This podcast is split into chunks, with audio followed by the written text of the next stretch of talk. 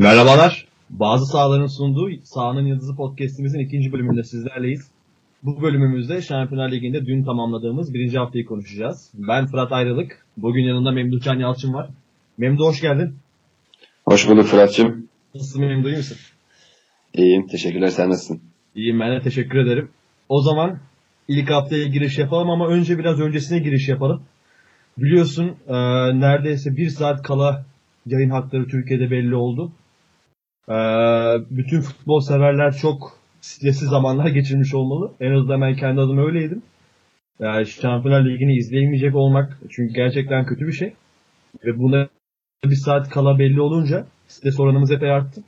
Ve Bein, e, Bein Spor bir saat kala açıkladı aldığını. Oysa ki geçen sezonun Mayıs-Nisan aylarında bir Bein Sport'un anlaştığına yönelik e, tweetler, sosyal medyalarda haberler, internet sitelerinde spor sayfalarında haberler çıkmıştı.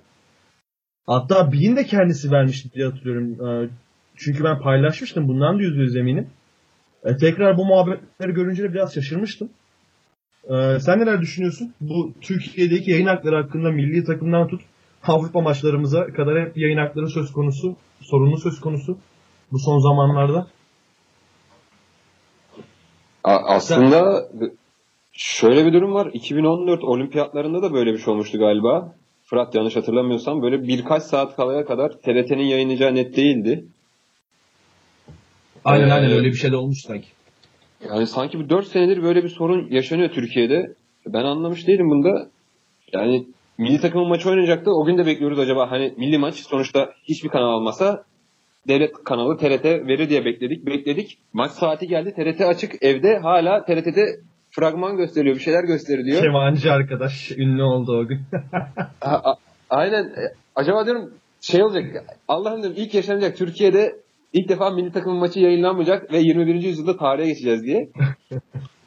Hatta o gün tweet atmıştım. Maçı yayınlamıyorsunuz bari link verin falan diye.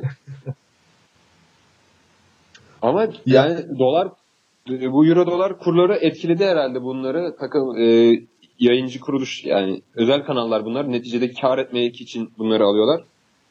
Belli başlı zorluklar yaşıyorlar ama sonunda bir şekilde izleyebildik. Abi bir şekilde izleyebildik ve hani yani. korkuyor hiç profesyonel bir yaklaşım değil. Kurban pazarlarında olur ya gidersin son gün ucuzdan alırsın bir tane kurbanı, koçunu, moçunu her neyse.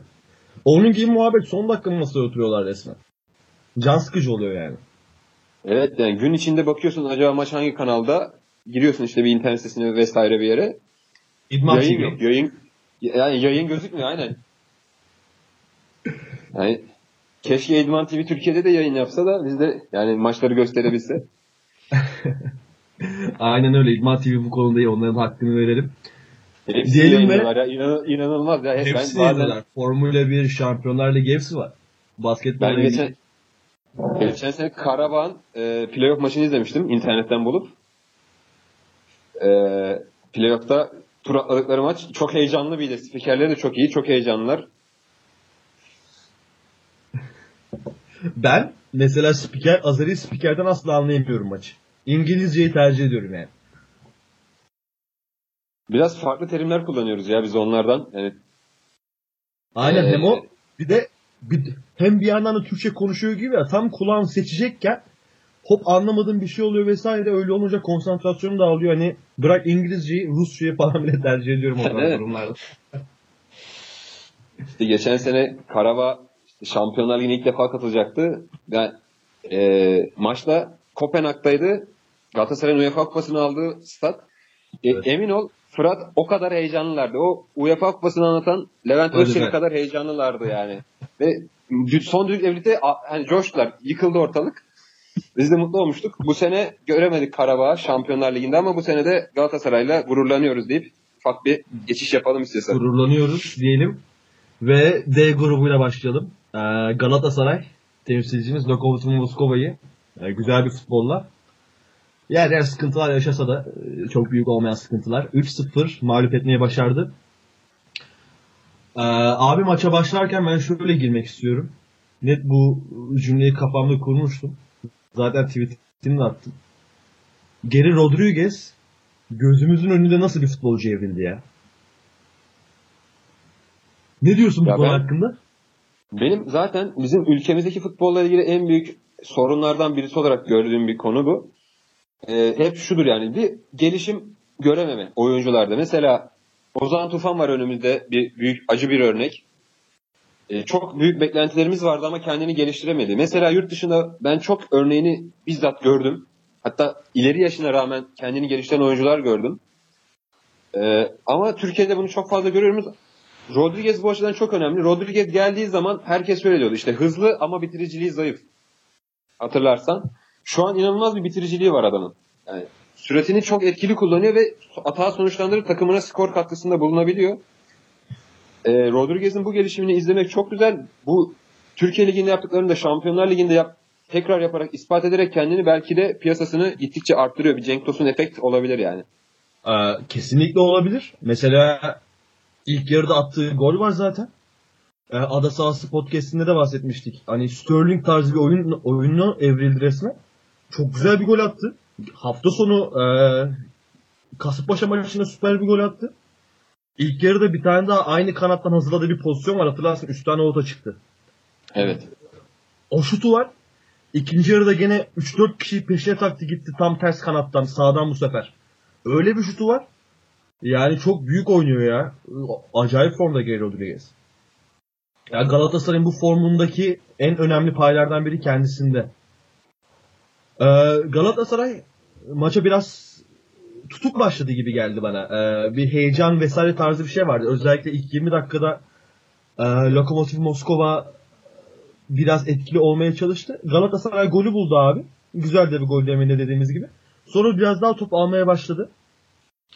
Ee, ama Moskova her zaman e, maç genelinde topla daha fazla oynayan taraftı. Ben bunda şaşırmıştım bunu e, istatistiğe ilk baş. Ama Galatasaray'ın e, topu verme taraftarı olduğu tabii maçta skoru yakaladıktan sonra özellikle. E, Lokomotiv Moskova topla çok oynamasına rağmen bu nasıl kaçar denen bir pozisyon da üretemedi. Öyle bir tane kafa hatırlıyorum mesela ilk, yer, ilk yarıda. Hatırlarsın o pozisyon. Hani Muslera soldan çıkardı uza, uzadı. Başka evet, da evet. böyle adam akıllı Lokomotiv Moskova'nın ikinci yarıda bir tane şutu var Miranchuk'un. Çok da iyi bir top oynayamadı yani. Rusya son Rusya şampiyonu. Geldi TRT da İstanbul'da Galatasaray'ın dominasyonuna uğradı diyelim. Sen ne düşünüyorsun abi genel maç hakkında? Ya evet Galatasaray için en büyük avantaj hem iç sahada oynadı. Çok Galatasaray tribünleri de maçı çok iyi girdiler. İyi destek Taraftar verdiler takımları. çok şekerdi ya. Taraftar süperdi. Yani iyi ittiler takımları. Bazen çok büyük kalabalıklar takımı olumsuz da etkileyebilir. Ama Galatasaray taraftarı görevini çok iyi yaptı. Takımını itti.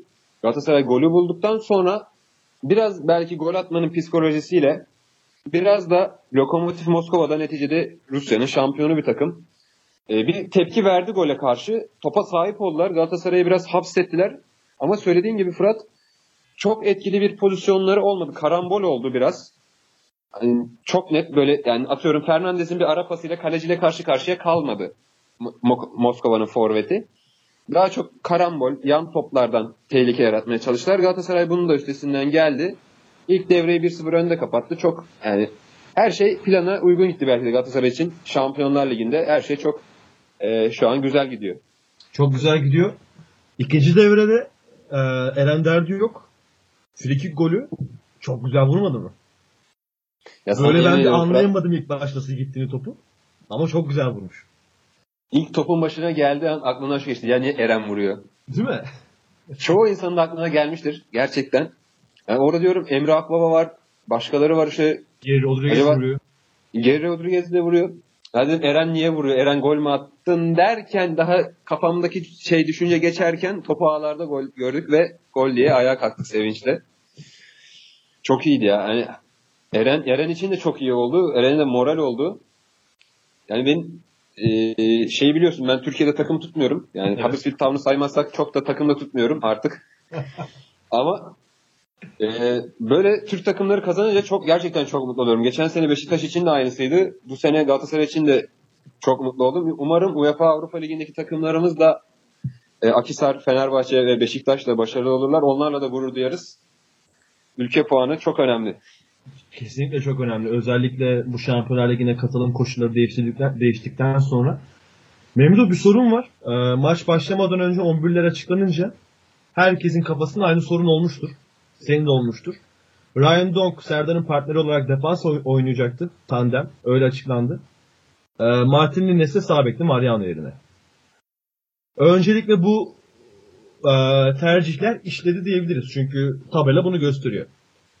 Ama Fatih Hoca ne düşündü sence de Ryan Donk'u savunma oynattı ve Martin Lines'le başlamayı tercih etti? Ben şöyle biz arkadaşımla birlikte gün içinde e, haber programlarını izlerken spor spor işte e, Galatasaray için e, Serdar'ın yanında Maicon oynayacak diye birkaç e, televizyon kanalında gördüğümüzde ikimiz de dedik ki bugün Maicon oynamayacak. Onunla hemfikirdik. Bizim aklımızda Ozan Kabak oynar mı acaba? Fatih Terim çünkü sahaya at- atabilir böyle bir anda genç oyuncuları. Ben ya Ozan Kabak oynar ya da Donku çeker yanına diye düşünüyordum. İkinci tercihi kullandı. Daha tecrübeli olan Donku kullandı. Çünkü bence Maicon'a Maicon güven vermiyor Fatih Terim'in o, o oyun prensibine uymadığı için Donk'la başladı. Lines de herhalde e, hızından ve savunma özelliğinden mi faydalanmak için? Lines formda bir de ligde de iyi. Böyle bir tercih de çıkmış. Yani bence çok hücumcu bir kadro. Yani Fernando, Endia'ya, Belhanda, Emre Akbaba, Rodriguez.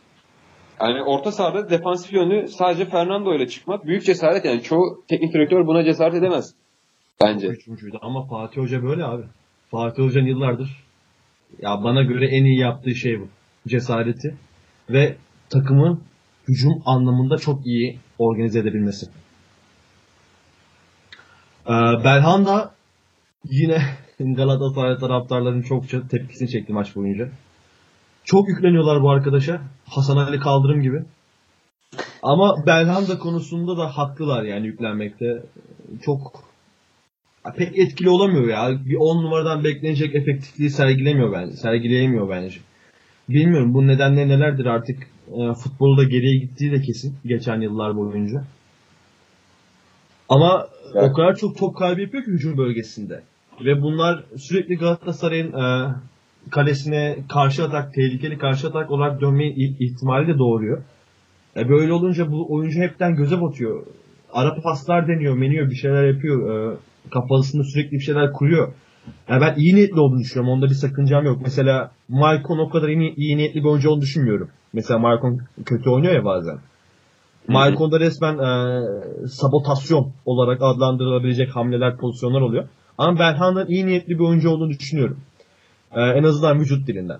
Ama istediklerini hiç uygulayamıyor ve takım takımı zaten savunmada 10 kişi bırakan bir oyuncu.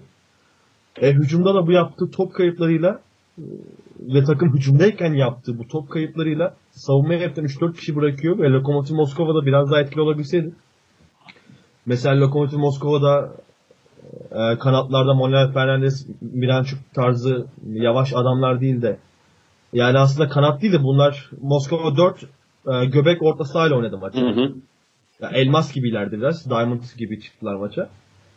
Ya, öyle olunca mesela atıyorum Onyekuru, e, Geri Rodriguez tarzı kanat oyuncuları olsa hızlı, patlayıcı.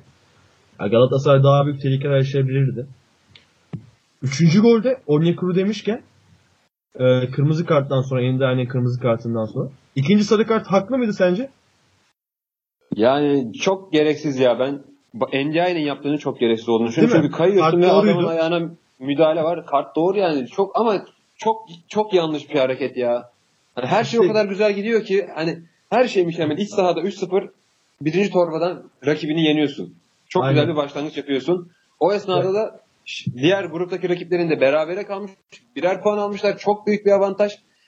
Ve NDI'ye çok ihtiyacı var Galatasaray'ın orta sahadaki oyununa.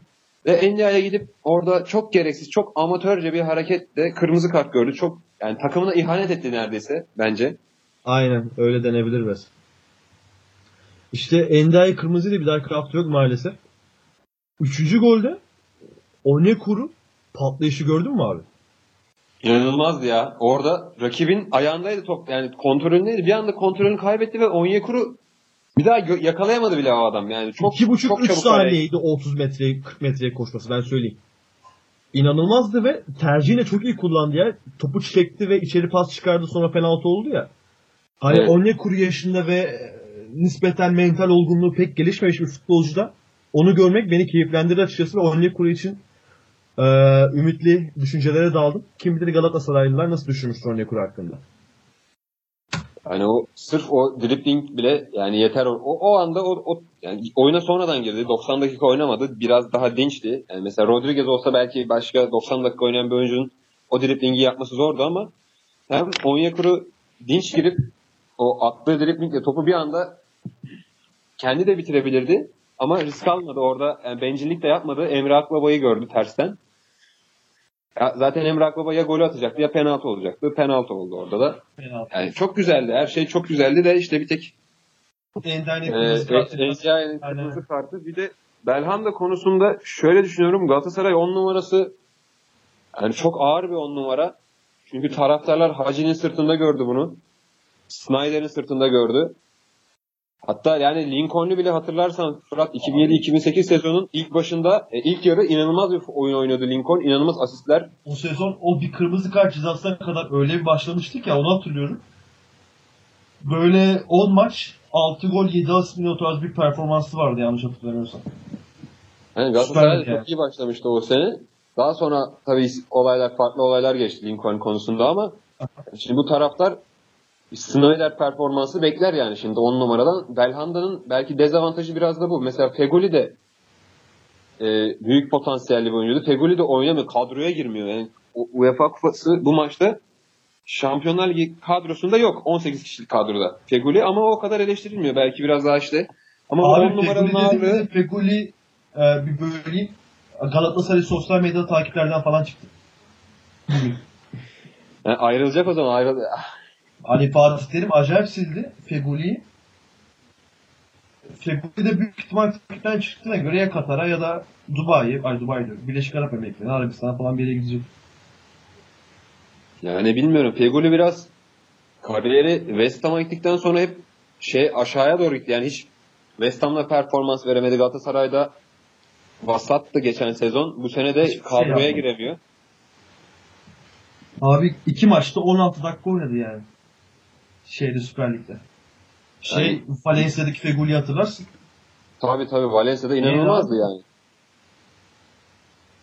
E şu an Galatasaray'dakine sorsan Yunus Akgün'ü tercih eder Feguli'ye. Kesinlikle öyle. Fatih Hoca da öyle ta- tercih ediyor zaten. Yunus'u tercih ediyor. Kesinlikle öyle. Abi Nagatomo'yu da biraz hakkını verelim. Çok iyi oynuyor ya. Geçen sene takımı şampiyon yapan e, devre arasında ge- gelip takımın şampiyonu olan yürüyüşünde en çok katkısı olan oyunculardan biriydi. Bu seneye de çok iyi başladı bu sezona. E, Lokomotiv Moskova karşısında da süper bir performans ortaya koydu. Galatasaray ne kadar bir transfer yaptığını gösterdi gerçekten ya. Ama Nagatomo böyle bir oyuncu. Yani Inter'de de böyleydi. Hani Inter'de de koyuyordun hep banko oynuyordu sol kanatta. Ee, ondan önce de Cesena'daydı galiba İtalya'da yine. Yani hep milli takımda, Japon milli takımda hep bir kalitesi var. Bir mücadele gücü var. 90 dakika enerjisi var. Ve adam çıkıyor her maç işini bu, bu, bu doğrultuda yapıyor. Aynen öyle. Galatasaray'ı tekrar tebrik edelim. Ee, gruptan çıkabilmek için e, evlerinde puan almalarına çok büyük ihtiyaçları var. Ve buna süper bir şekilde başladılar. 3 puan, 3 golle aldılar. Ve şu an grup lideri olarak tamamladılar ilk haftayı. Grubun diğer maçına geçelim. E, Schalke Porto. Maç Gelsenkirchen'deydi. E, Tedesco her zamanki gibi üçlüsünden vazgeçmedi. Porto'da e, öndeki ikili de Mariga ve Abubakar'ın olduğu çift santrafor'a çıktı. Porto daha üstün bir oyun oynadı. İlk yarı Otavio'nun kaçırdığı bir penaltı var. Teyes kaçırdı. Çok Teyes. da Alex Teyes kaçırdı doğru aynen. İkinci penaltı. Evet, Otavio attı. attı. Aynen pardon özür dilerim. Teyes kaçırdı. Çok da eğlenmedim ben maçı izlerken. Çok da iyi bir maç olmadı. Pozisyon falan olmadı çok. Ama izlerken şunu kesin düşündüm. Ee, Galatasaray bu grupta artık 18 puan bile yapabilir. Ya Yani ben Rus- 18 puan bile yapabilir. Rusya deplasmanı da buna dahil. Ya bakıyorsun çünkü Schalke'yle de bu takım kafa kafaya oynar, üstün oynar. Porto'yla da kafa kafaya oynar, üstün oynar. Sen neler düşünüyorsun?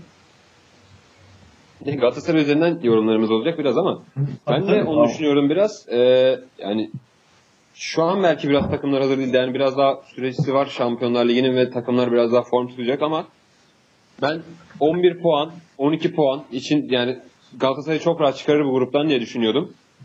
İçeride 3 galibiyet, deplasmanda 2 beraberlik, bir yenilgi bile olsa yani Galatasaray bu gruptan çıkar diye düşünüyorum. Ee, hakikaten biraz etkisizdi takımlar. Bu, bu maç üzerinde hatta Porto penaltı kaçırdı, bir daha bir daha penaltı oldu. Schalke işte ev sahibiydi ama o, o ev sahibi avantajını çok iyi kullanamadı. Göreceğiz biraz herhalde transfer döneminin kadroların değişmesinden dolayı mıdır? Nedir? Sen nasıl yorumlarsın bunu? Yani çok yani, e, ritmini bulamamış gibiydi takımlar. Abi ben şöyle yorumlayayım. Ee, Schalke çok etkisizdi bir kere. Hani bilmiyorum tecrübe eksikliği midir nedir? Ama çok kötü performans ortaya koydular. İki tane amatörce yaptıkları penaltı var. Zaten lige de 3'te 0'la başladılar biliyorsun. 3 maçta 6 gol yediler vesaire o tarz performanslar var. Şu an sondan ikinci olmaları lazım. Ee, Porto Şampiyonlar Ligi'nin gediklisi. Gitti abi aldı deplasmandan bir puanla keyfine bakar. Yani ben Schalke konusunda biraz daha iddialıydım ilk bölümde biliyorsun. Bu performansı gördükten sonra Schalke hakkında biraz iddiam düştü. Ve Galatasaray'ı gruptan çıkar yüzdesinde Schalke'nin üstüne yazdım bile. Yani Böyle... geçen sene de öyle olmuştu. Porto mesela bir anda Beşiktaş'ın arkasından gruptan çıkıvermişti. Yani Monaco'yu ve La Leipzig'i. Yani tecrübe Şampiyonlar Ligi tecrübesi çok üst düzeyde Porto'nun ve alışkın yani buna. Ve Şampiyonlar Ligi tecrübesi çok önemli bir şey abi.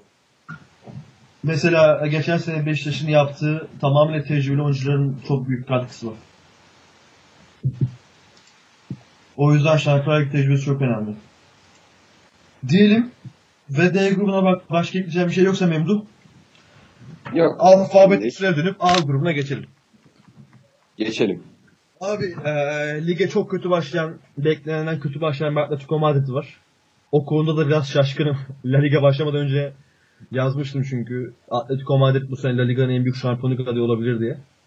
Ama bir galibiyet, iki beraber, beraberlikle başladılar. Dört maçta beş puanları var. Avarajları eksi vesaire. Ee, gene biraz sıkıcı maçtı. Atletico Madrid karşılaşması. Goller ilk yarıda oldu. Ee, Monaco pek bir şey oynayamadı. Sen neler düşünüyorsun maç hakkında? Ya Monaco inanılmaz bir şekilde kadro değişimine gitti. Yani hatta maçtan önce baktığımızda birçok insan demiştir acaba bu kim, bu kim? Mesela ben yaşadım bu durumu maç esnasında 29 numara Gransir sol kanatta oynuyor. Hani 29 numara hızlı biraz gidiyor böyle Mbappe geri mi döndü acaba diye düşündüm yani. Golü atan oyuncu. Evet, evet. Ee, ama hakikaten kadro tamamıyla dağıldı. Yani o yarı final oynanan takımın hepsi yağmalandı resmen. Abi dağılsın bizi zahmet çok iyi takımız. dağılsın. bir tek Falcao var ve Falcao önderliğinde e, bir hücum etme çabaları var. Zaten gol de öyle geldi. Falcao getirdi. Grand Sir golü. Aynen. Ama şey bir durum var yani Monaco'da. Şimdi bu takım belki bu sene gruptan çıkamazlar ama gelecek sene yine bir yarı final, çeyrek final durumu yaşayabilirler. Çünkü çok gençleşmiş takım ve e, nasıl söyleyeyim buna rağmen Atletico Madrid'le baş edebiliyorlar bir şekilde. Çok büyük bir seyirci desteği de yok zaten. Da topu çok bıraktılar Atletico Madrid'e. O biraz hani Monaco top alabilecek bir orta sahası var çünkü. Bu arada şimdi o Atletico da çok güçlü bir orta sahayla çıktı maça. Yani hem Niguez hem Rodri, Koke, Korea çok güçlü. Yani hem hızlı hem birlikte oynamaya ayak, ak- ayak kaliteleri inanılmaz o o, o orta sahan.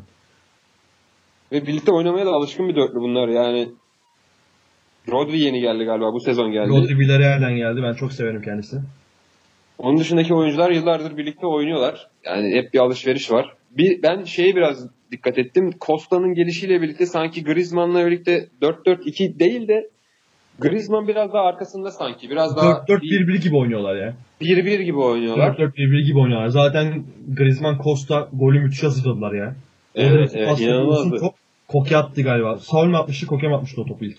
Griezmann. Koke attı galiba. Koke ben attı. Koke Griezmann öyle iyi bıraktı ki zaten Diego Costa gibi futbolcunun or, öyle pozisyona kaçırmasının imkanı yok.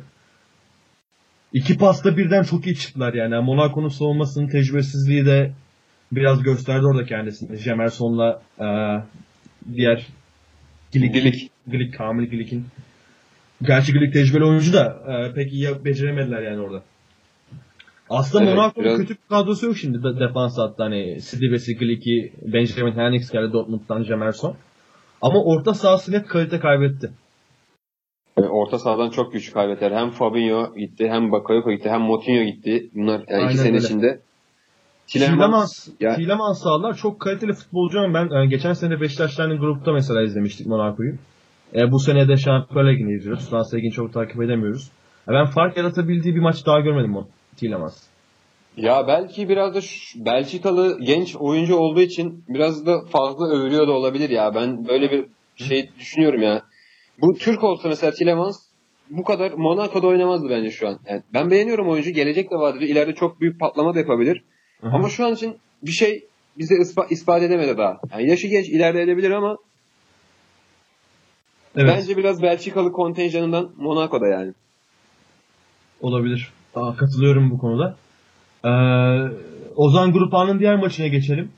Barcelona Messi'nin kariyerinde 42. hat-trick'ini yaptığı maçta Yani Dortmund maçını Ee, pardon pardon.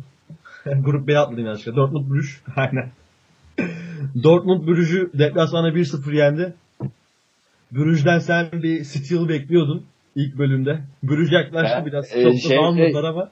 Şu an burada yok ama Batuhan demişti ki Brüş içeride bir puan alır. Onu da Batuhan Dortmund'dan demişti alır. değil mi? Sen değil. Batuhan dedi burada. Ben Batuhan'ı hatta söyleyecektim. Batuhan kendisi şu an burada değil ama Batuhan hatta maç sona yaklaştıkça ben gittikçe heyecanlanmaya başladım. Dedim Batuhan'ın tahmini geliyor, geliyor, geliyor. Son anda Dortmund gol attı ve sonra golü gördüm. Gol de saçma sapan bir gol yani. Vuruyorlar. Ee, ne hangi oyuncuya çarpmıştı top orada? Wolf'e mi çarpıyor? Pulisic'e top çarpıp ağlara gidiyor. İnanılmaz saçma sapan bir gol. İşte Ee, az Bat- daha tutuyordu Batuhan'ın tahmini. Ben sen yaptın diye Bat- hatırlamıştım. Aynen. Batuhan hakikaten arayacaktım az kalsın arayacaktım o kadar şey oldu. 85. dakikaya kadar dayandılar. Brüj biraz etkisiz kaldı maçta. Çok yani gecenin en az şut çeken takımıydı Şampiyonlar Ligi'nde. Salı akşamı. Ee, iyi savundular karelerini. Etkili de olmaya çalıştılar hücumda belli bir ölçüde. Dortmund da çok üretemedi ama işte kader bazen de şans yanında olacak. Şans Dortmund'un yanındaydı. Dortmund da bir şekilde golü buldu. Çarparak veya öyle böyle. Dortmund kazandı abi. Yapacak bir şey yok. Aynen Yani. Brüj, Brüj için Brüj taraftarı olsam çok üzülürdüm. O gün. Ama o maçtan Brüj bir puan koparsaydı şu an havamızdan geçilmezdi yani. Gene dedik. Tarzı. Atletico Madrid ve Dortmund 3'er puanla grubun lideri. A grubuna gireceğim bir şey yoksa Memduh B grubuna geçelim. Geçelim abi. B grubu zaten inanılmaz bir e, nasıl söyleyeyim B grubu mükemmel başladı. Zaten çok Mükemmel fazla şey ya. gebeydi. Mükemmel başladı. Önce o zaman Barcelona PSV maçından başlayalım. Messi demin de dediğin gibi kariyerindeki 42. hat-trick'ini yaptı. Ee, bunu deyip abi Dembele'ye geçmek istiyorum. Nasıl bir goldü o? Yani Dembele'nin attığı gol e, inanılmaz ya. Yani paylaştık zaten Twitter hesabımızdan da Aynen. golü. Et bazı et bazı sahalar. Yani tek başına alıyor, götürüyor, çalım atıyor, şut atıyor. Yani her şey var ya futbol adına. Bir Ve- oyuncuda, bir hücum oyuncusunda bulunması gereken her şey var. Dribbling var, şut var, çalım var. Görüş var, her şey var. Yani İki- ne olsun daha da ne olabilir? ayağını da kullanarak yaptı abi bu çocuk bunu. Ee, Re- Rennes'te oynarken bir röportajı vardı. Yani Dembele biliyorsun penaltıları sağ ayağıyla vuruyor. Şutları falan, frikikleri her neyse vururken sağ ayağıyla vuruyor. Maçtan sonra çocuğu alıyorlar röportaja. Hangi ayaklısın diyorlar, sol diyor. Ama şutları sağla vuruyorsun penaltıları diyorlar. Çünkü sağla daha iyi vuruyorum diyor. Ama diyor işte solaksın diyor. Sola daha iyi vurman gerekmiyor mu diyor. Hayır diyor sağla daha iyi vuruyorum falan diyor. böyle bir çocuk abi canavar gibi. İnanılmaz. Direkt Ya, o o maçta röportajı zaten hatırlattı bana. Aha söyle. o maçta zaten gollerin hepsi inan Messi'nin friki inanılmazdı. Messi çok güzel bir iki gol attı. Messi'nin Yani diğer iki çok- gol de çok iyi. Aynen aynen. Diğer goller de Messi'nin yani ikinci golünde Rakitic'in pası çok iyiydi. aynen. Ee, maç Aynen. genelinde de ne diyordun abi söyle? Yok, aynen diyorum devam buyur abi. Aynen maç genelinde de Barcelona zaten bildiğimiz gibiydi. Abi topla %75 oynadılar. %91 isabetli olacak şekilde 780 pas girişimli 21 şut. Acayip dominantlardı. PSV Eindhoven arada etkili olmaya çalıştı ama pek de başarılı olamadılar. Bir Bergwijn'in iyi hamleleri vardı. Hermik Lozano potansiyel Barcelona oyuncusu diyorum kendisine. Etkili olmaya çalıştı ama bitirici konusunda pek iyi e, şeyler yapamadı. Ama fena sayılmayan performans ortaya koydu. E, PSV Eindhoven No Camp'ta gene ilk 20 dakika, bir 30 dakika biraz çıktı abi. Yani iyi iyi bir performans ortaya koydular. 4-0 yenildiler. E, sonra Messi süper bir frikik golü attı demin de dediğiniz gibi. O golden sonra Coutinho'nun müthiş bir şutu var soldan hazırladı. Ceza sahasının solunda. Böyle sola çekiyor, sola çekiyor, vuruyor. Plaseyi. Evet. Gol Evet. olmadı ya. Çok gol olsun istedim onu. Tam Coutinho gibi gol olacaktı yani. Çok klastı. Ee, Rakic için pasını da hakkını verdik. Yukarıdan çok güzel ayak içi bir pas bıraktı. Zaten futbol antrenmanlarında futbol kursuna gidenler bilir. İlk yapılan pas antrenmanı havadan topa ayak içi pastır. Bilirsin onu kucağı böyle. Aynen. onu zamanında çok iyi çalışmış belli. Attığı pastan gösterdi bunu. Messi de çok güzel bir bitirici vuruşla ağları buldu. Senin var mı ekleyeceğin Barcelona PSV'de? Umtiti de çok gereksiz bir kırmızı kart gördü. O da aynı Badelenlia'nın yaptığı gibi takım 4-0 öndeyken Lozano topla giderken çok saçma sapan. Bence ben teknik direktör olsam ben böyle kırmızı kartlara hakikaten çok sinirlenirdim. Yani çok saçma yani takım 4-0 önde Lozano gidiyor en fazla gol atabilir. Ya da o, o bile kaleye çok uzak mesafe varken Umtiti gibi dünya şampiyonu Fransız bir oyuncusun. Barcelona'da oynuyorsun. Yaptığı hata bence çok onun da çok amatörce bir hataydı. Yani sadece Badu Endia'ya yapmıyormuş demek ki. Koskoca Barcelona'nın stoperi bile yapıyor Umtiti bile yapıyormuş. Ama Yani. benim e, siyahi defans oyuncular hakkında söylediğimi hatırlarsın. ben Aynen şaşırmadım. aklımda aynen hala. O yüzden pek şaşırmadım. O zaman diğer maça geçelim. Inter Tottenham. Inter Evet. e, Giuseppe Meazza'da Tottenham'ı 2-1'lik bir skorla mağlup etmeyi başardı. E, Eğri eğri doğruya doğru biraz şanslı bir galibiyet oldu Inter adına. E, Tottenham daha üst Ya. olan taraftı. Özellikle ilk yarıda e, Tottenham kaçırdı etti. Daha çok daha üstün oynadı. E, Skriniar sağ başladı. Spalletti sağ bek olarak oynattı Skriniar'ı. Onu bir anlayamadım. E, Pochettino da mesela formda Mourinho'ya yedek başlattı. Lamela Lamela ile e, çıktı ilk 11. Spurs dörtlü başladı. İlk defa iki maç üst üste aynı defans kurgusuyla sayısıyla daha doğrusu çıktı Pochettino maça. Ee, abi Christian Eriksen ya, ne değinmek istiyorum. Ee, bu son Mutlaka, zamanlardaki Mu- mutlaka değinmelisin yani. Mutlaka Aynen. değinilmeli yani. özel notlar aldım adında. Bu son zamanlardaki nispeten formsuz Tottenham'ın en iyi oyuncusu. Bak maçın en iyi oyuncusu. Yani yenildikleri maçın en iyi oyuncusu ya. Bu attığı golden önce e, Brozovic ile Perisic'in arasından bir top çıkartıyor. Şut, şut vuruyor. Gör, görmüşsündür onu. Evet. Abi inanılmaz bir teknik kapasitesi var bu çocuğun ya. Bak Brozovic ve Perisic gibi iki canavar arasından havadan gelen topu indirip çıkartıyor. Sürüp bir e, 9-10 metre sürüp müthiş bir şut vuruyor. Sonra zaten dönen top bir daha vuruyor çarpıyor gol oluyor o pozisyonda. Yani takımın her yerinde vardı. İlk yarıdaki neredeyse her pozisyonda vardı. Takımın ayakta kalan isimlerinden biri. Ayakta kalan demek aslında biraz yanlış söylüyor. Çünkü Tottenham bence daha iyi oynayan taraftı. Ha, takımın iyilerinden de ama skoru alamadılar. E, Kane kaçırmaya devam ediyor. E, Eriksen attı süper bir pas var Kane'e. Kaleciyi geçti. Evet evet ayağına dolaştı Aynen, böyle. ayağına dolaştı. Yani abi o Topla birlikte nasıl yiyorsun çıktı. Ya. Yani topla avuta çıktı. Kaleciyi geçiyorsun. Kane çok formsuz. Bilmiyorum. Lamela etkisizdi. Ama ilk yarı biraz gene etkiliydi de sonra zaten oyundan çıktı vesaire. Icardi çok güzel bir gol attı. Icardi'nin golü attığı sırada biz yayındaydık. Yayındaydık, Ee, aynen. ada, ada sahası e, podcast'ini yapıyorduk hep birlikte ve önümde maça önümde maça çıktı. Icardi'nin gol attığı anda kendimi zor tuttum tamam mı? Böyle bağırıyor gol diye bağıracaktım az kalsın yayında. Bir anda ne olduğunu siz de anlamayacaktınız. Hakikaten çok güzel. Asama açtı değil mi ortaya? Asama, Asama çok muazzam bir Yani top havada çok güzel süzüldü. Icardi de yani muazzam vurdu. Abi böyle ayağı kapatırsın ya. Ali Erman Toroğlu gibi de diyeceğim şimdi. Kuzu kapama gibi kapattı ayağı ya. Abi çok iyi ya, her türlü- kapama vardır bilir misiniz diye. aynen aynen. o tarz müthiş bir gol attı yani. Icardi inanılmaz vurdu. Zaten bence öyle bir gol olmasaydı o ikinci golde e, motivasyonu gelmez. Çünkü öyle bir gol attılar ki takım coştu yani. O golden sonra inanılmaz moral olarak yükseldiler. Kesin. E, ve Kornerden attıkları o- gol de güzeldi ya. Vesino'nun. Aynen. Aynen. Bir anda top orada kaldı. Önünde kaldı. Ee, Icardi takımını kurtardı. Belki Spalletti'yi bile kurtardı yani. Yani Aynen yoksa öyle. gidecekti herhalde. Yani Ya hafta sonu göremeyecekti hala belki. ümitliyim yani. Her podcastimizde konu Inter'e geldiğinde diyorum bunu. Inter iyi bir takım.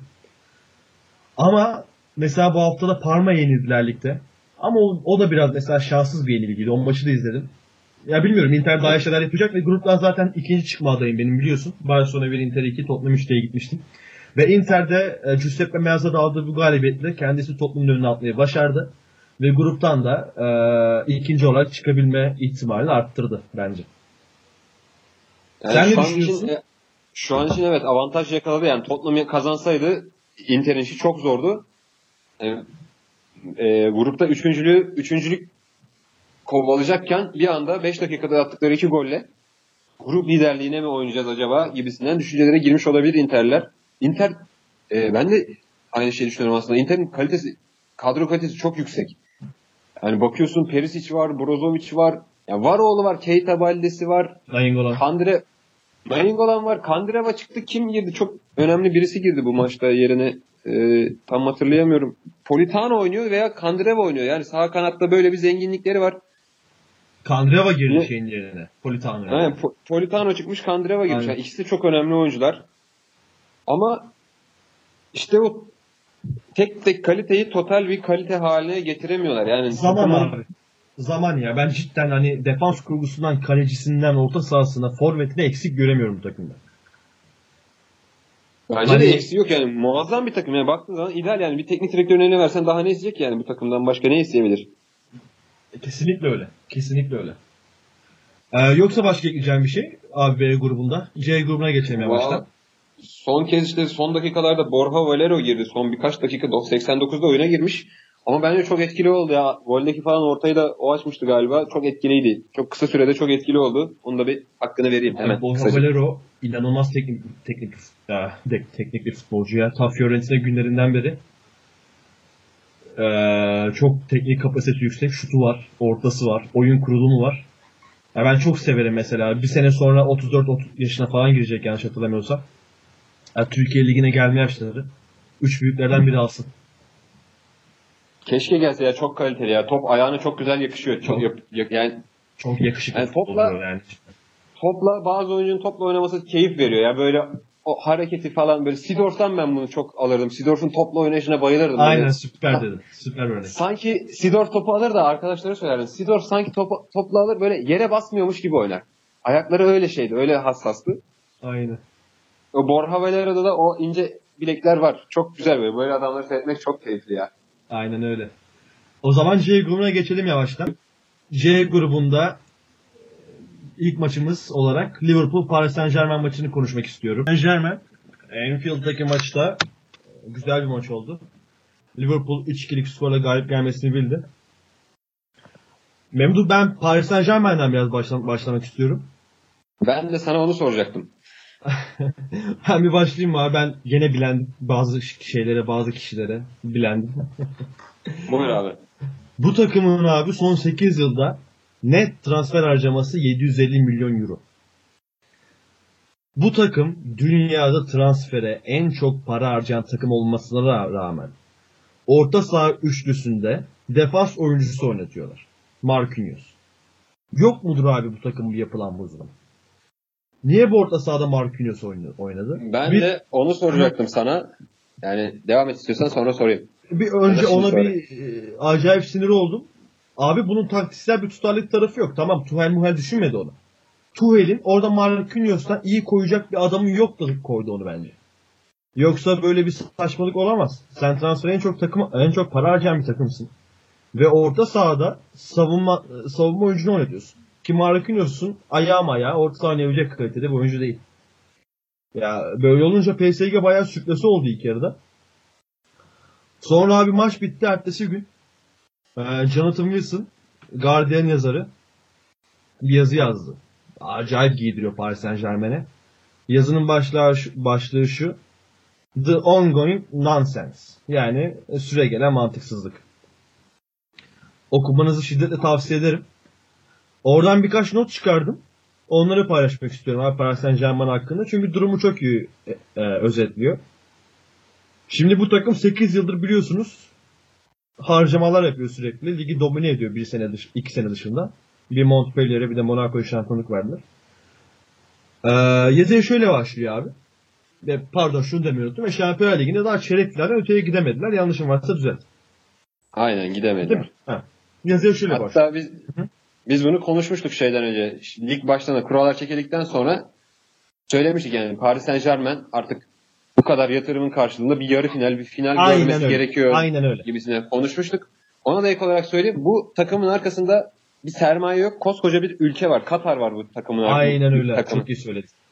Yani Neymar'ı almak için yaptıkları dolambaçı biliyoruz. Yani Evet. reklam adı altında 400 milyon euroya yakın para ödendi işte Bayern Barcelona'ya. Neymar'a nakit ödendi. Neymar kendi bonservisini aldı. Aynen öyle. Böyle Abi devam et bir-. Bir shit show var yani ortada. E, Bilmiyorum bu Araplar e, neyse. Wilson yazıya şöyle başlıyor abi. 3 hücum odaklı oyuncuyu ileride bırakmak ve yaptıklarıyla sonuca gitmek. Yani Cavani, Mbappe ve Neymar'dan bahsediyor. Lig 1'de işe yarayabilir. Ama diyor konu Şampiyonlar Ligi gibi elit bir turnuva olunca işe yaramıyor diyor. PSG bunu ne zaman öğrenecek diyor. Sonra şey diye devam ediyor. E, Paris Saint Germain'i Fransa Ligi'nde şampiyon yapan gerçek e, Şampiyonlar Ligi'nde başarısız olmasına neden oluyor. Bu böyle bir ironi var diyor. Yani Paris Saint Germain lige 5 haftada 5 galibiyetle başladılar. Ve her maçta en az 3 gol attılar. Yani baktığın zaman müthiş bir başlangıç. Ama şöyle bir paradoks ortaya çıkıyor abi. Tamam ligde bu yatırımlarla çok iyiler ve müthiş bir dominansları, dominant dominasyonları var. Ama Lig 1 o kadar kalitesiz bir lig ki. Ee, mesela Neymar ilk transfer olduğunda e, herkes dedi abi Amiens'le Guingamp'la oynamaya mı gidecek bu adam? Yani zaten Neymar'ın para sever bir adam olduğu belli. O yüzden gitti. Ee, yani cidden Paris Saint Germain Amiens'le Guingamp'la Metz'le e, efendim Toulouse'da oynayarak şampiyon oluyor. E şimdi böyle olunca da e, bu finansal yapılanmalar liglerdeki daha fazla sorun olmaya devam ediyor. Wilson da bu finansal yapılanmalardan şöyle bahsediyor yani şöyle olarak. Şimdi Paris Saint Germain bütün Fransa Lig 1'deki her takımı alır mı abi? Alır. Değil mi? Kesinlikle. Hepsini alır. Ya sadece Ve- Neymar'la iki tane takım kurarsın ya. Üç tane takım kurarsın Üç Fransa Ligi'nde mücadele edecek. Kesinlikle. Aynen. Ve böyle olunca da o makas o kadar çok artıyor ki. Ben kendi yorumlarıma katılıyorum bu arada sadece yazılar söylemiyorum. O makas o kadar çok artıyor ki. Bir süre sonra sadece eee, bu paralı yatırımlı ad- yatırımcı adamların aldığı takımlar, yatırım yaptığı takımlar bir yerden sonra bütün yerel ligleri domine, domine edecek. Hani her ligde sadece iki takım izleyeceğiz. Ve böyle olunca da mesela Avrupa'da sadece 5, 6, 7 top seviye takım olacak. Her sene yarı finalde aynı 4 takım olacak. Mesela böyle bir senaryo çok olası. O yüzden UEFA'nın gelir dağılımlarını daha adil bir şekilde yapması gerekiyor. Ama inadına gidip en çok e, izlenme geliri İngiltere Premier Lig'den olduğu ve 5 büyük ligden olduğu için onların top 4'ünü direkt almaya başladı bu sene itibaren biliyorsun. E böyle olunca futbolu futbol yapan en önemli özellik rekabet azalıyor. E Böyle olunca da ilgi azalır ve futbol kendi kendine bitirebilir abi. Hani e, bu dönemde öyle bir döneme girdik ki her paralı olan başarılı olamıyor. Her yatırım yapan başarılı olamıyor futbolda. Hatta kendi rezil bile edebiliyor. Yani şu an Paris Saint Germain'in adı neydi adam? Unuttum. Gerek yok zaten. Katarlılar. Yani Katar'da o Katarlar. Emir'in kendini rezil ediyor mesela Avrupa arenasında abi. 4-0'dan 6 bile falan yani. Yani. Si- diyor ki başta siktirin gidin buradan. Yani en amiyane tabirle öyledir. E, böyle olunca da bunlar sadece ulusal ligde bir tatmine varabiliyorlar. Israrla para harcamaya devam ediyorlar. Parayı da ne amaçla harcadıklarını bilmiyorum. Şimdi bu adamların gelir kazanma yolları e, sadece abi kimse birbirini kandırmasın çocuk yok. Ee, falan değil. Yani hava yolları, petrol, metrol değil sadece. Ya bu paraların bir şekilde temiz gösterilmesi gerekiyor. Ya ben bunu öz inanıyorum. Hem Manchester City'de hem Paris Saint Germain'de ve diğer Rus, Arap takım sahiplerinin hepsi bu amaçları gidiyorlar bu takımlar alırken. Yoksa kimse e, gidip de Neymar'a 222 milyon euro falan Tiko bir de bak. Tiko verildi o para. Taksit de değil. Trink vermez. Abi canım bavullarla Aynen. götürdüler parayı. Bavullarla götürdüler parayı yani. Öyle bir şey yok. E, öyle olunca da demin dediğime geliyor olay. Sen bütün ligin takım kurabileceği bir parayla, bir miktar parayla sadece bir oyuncu alabiliyorsun. Ve gidip Şampiyonlar Ligi'nde çeyrek finalden ötesini göremiyorsun ve gördüğün çeyrek finalde 4-0'dan 6'yı bir yeniliyorsun ve bu bir rezalet. Bu bir mantıksızlık. Yani bu gidişle de ama futbolda yerel ligler bunlar başarılı olmaya devam edecek yerel liglerde ve yerel ligden gelen paraları almaya da devam edecekler. Şimdi Paris Saint Germain zaten kendi destekçisi var ve Lig 1 federasyonundan da en çok parayı gene Paris Saint Germain alıyor. Çünkü şampiyon oldukları için. Ya buna bir şekil adalet kesinlikle getirilmeli. Ee, eski sisteme kesinlikle geri dönülmeli. İşte ilk iki takım direkt katılacak. Üçüncü takım bir öneleme. Dördüncü takım iki öneleme. Yoksa futbol kötü yerlere gidebilir. Ben bundan pek hoşnut değilim bu durumda. Sen ne düşünüyorsun abi? Ben de aynı şeyi çok düşündüm aslında Fırat. Sürekli yani önce Fransa Ligi'nden başlayayım istiyorsan. Şöyle Fransa Ligi e, ayakta kalmasının bence en büyük sebebi mesela atıyorum Angers'in, Metz'in, işte Toulouse'un ayakta kalmasının tek sebebi Premier Lig'deki yüksek alım gücü. Aynen. Bak çok güzel yaklaştın yani, abi bir tane oyuncu çıkarıyorsun. Bir kanat oyuncusu çıkarıyorsun atıyorum. Ya da bir orta saha çıkarıyorsun. Bunu 20 milyona Premier Lig ortalamayı belki Premier Lig'e yeni çıkmış bir Championship takımına 20 milyon euroya 25 milyon eurolara satıp bu takımlar çarkını böyle döndürüyor. Zaten bu takımların e, Fransa'da çok e, büyük de bir denetlenme var. Takımlar bizim kulüplerimizde olduğu gibi ya da başka ülkelerde olduğu gibi böyle rahatça borçlanamıyorlar. En çok oyuncu ee, belgesi de Fransa'da. Aynen kesinlikle. Ee, aslında bu bir açıdan iyi. Yani Fransız kulüplerinin hiçbirinin belki FIFA'da dosyası yoktur Türk takımları gibi. Ama öte yandan da rekabet gücünü inanılmaz düşürüyor.